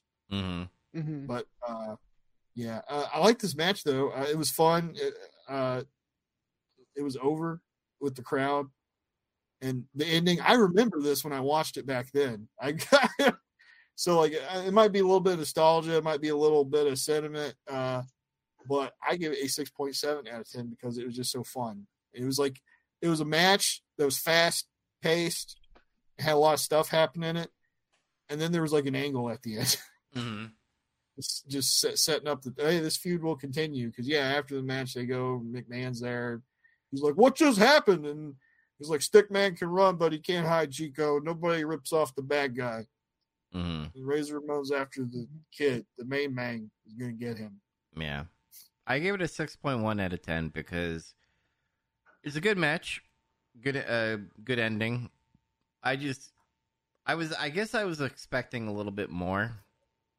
And Raw has this thing where they put like good matches in the middle or like in the beginning. So like Doink versus Jannetty, like that twenty minute match was in the middle, and then it seemed like the the Razor and One Two Three Kid was short, um, which I think they should have gave more time to them to have that part. But um, yeah, that, that's the I think- reason why I gave I it. think it was the right length. I, I don't think they should be having a real long match or anything. He's he's I- not he's not established enough to make Razor wrestle that long. Mm, I, I don't know. I, I I think that it could have it could have went a little longer. I mean, I'm not wanting a 20 minute banger. Like I, I agree, they can't it can't be an endurance match, but I think a couple minutes could have really helped. Um, and, and to that point, um, this match was five, according to the thing I'm looking at now, it's five minutes 31 seconds. The each of the squash matches that happened, the uh, Mr. Hughes squash match was three minutes, and the Steiner brother match was actually almost four minutes. So, to me, that that really shows that you know if you'd have shaved some time off of each of those, you could have shaved some time off the Doink one. It was a good match uh, too, but there was some stuff that did play out a little longer than it probably needed there because it was almost 21 minutes, and that could have given a couple, you know, two to three minutes more for Razor and and Waltman to work over. And I really think that that would have benefited it. So I gave it six and a quarter. Chaz's again, good. Could have could have been more memorable with maybe a little more time. Okay. Well, uh, overall, uh, Zach, you go first with the overall and what you thought of it. Oh, okay. Well, hey, real quick, they set up stuff for next episode. Yokozuna will be there for a special interview, Mm-hmm. and then uh, I wonder if it's going to be Jim Cornette shows up. I'm excited if it is. uh, Shawn Michaels will defend the IC title against Kamala, which should be fun. Yes. Um, Yep. They're doing the Um, interview on the Intrepid. Remember? Mhm. Oh, I, I did. I forgot that it was on that. That it was that specific one. Okay. Yeah, because the Fourth of Um, July is coming up soon, so they gotta hit that holiday. America. America. Mer- Fun show. Good wrestling. Razor Kid feud continues. Uh, six point eight out of ten. Okay, Chaz, what about you? Yeah, I agree. This is a good good show. Enjoyed it, especially with the nostalgia with Razor. I, th- I thought everything was great. Um, definitely a big fan of the the Doink match too, and even the squashes were fine. Like they were serviceable. So I, I gave it uh, six and a half Chaz's. And me and Chaz have been on point. I'm giving the whole show a 6.5 out of 10 um, because wrestling. Does WCW remember that? I don't think so. Um, Apparently not. Boats. yeah, U boats. Uh, like I like I said, Both- before, like I said, Both wrestling shows are pushing an angle with a boat right now. I just want to point that out. yeah. That is, that is true.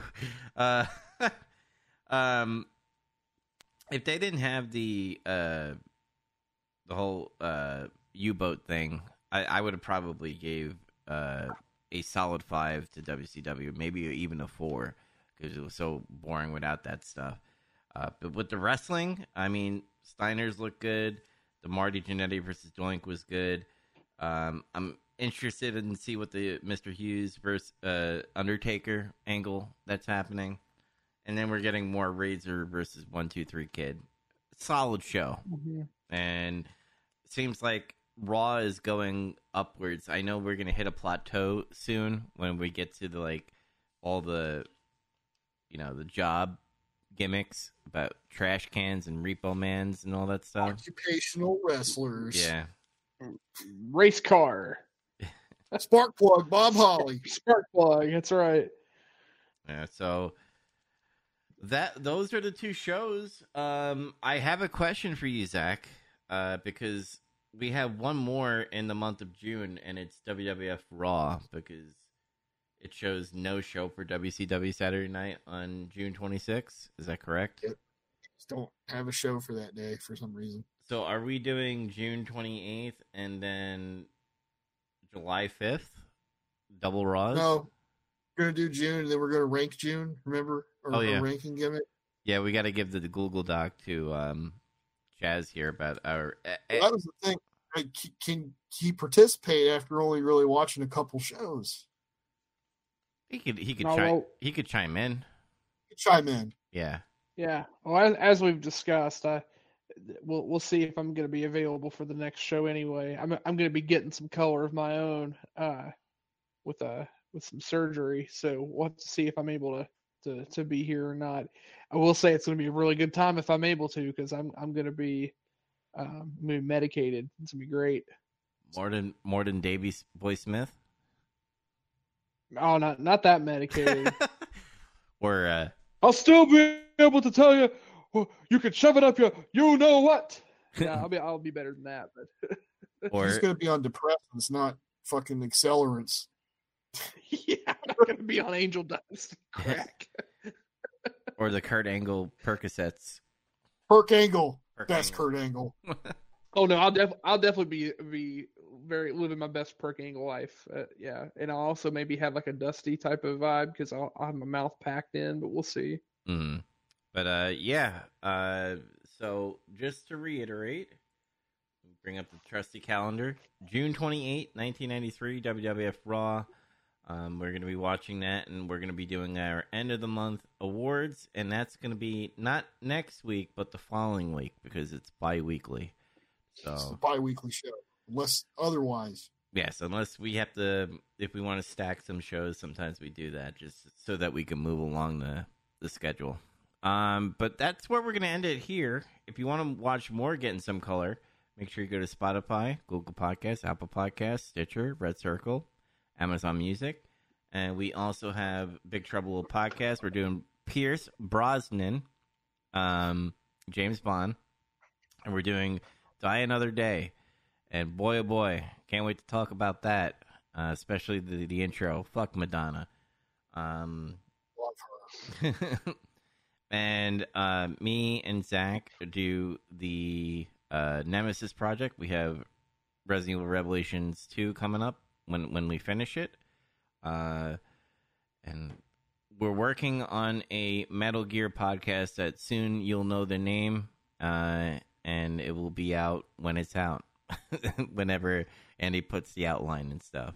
Soon. Yes. So we're gonna end it here, y'all. Um, remember, everybody, to make sure you get some color. Bye, guys. Bad guys out. Survey says we're done.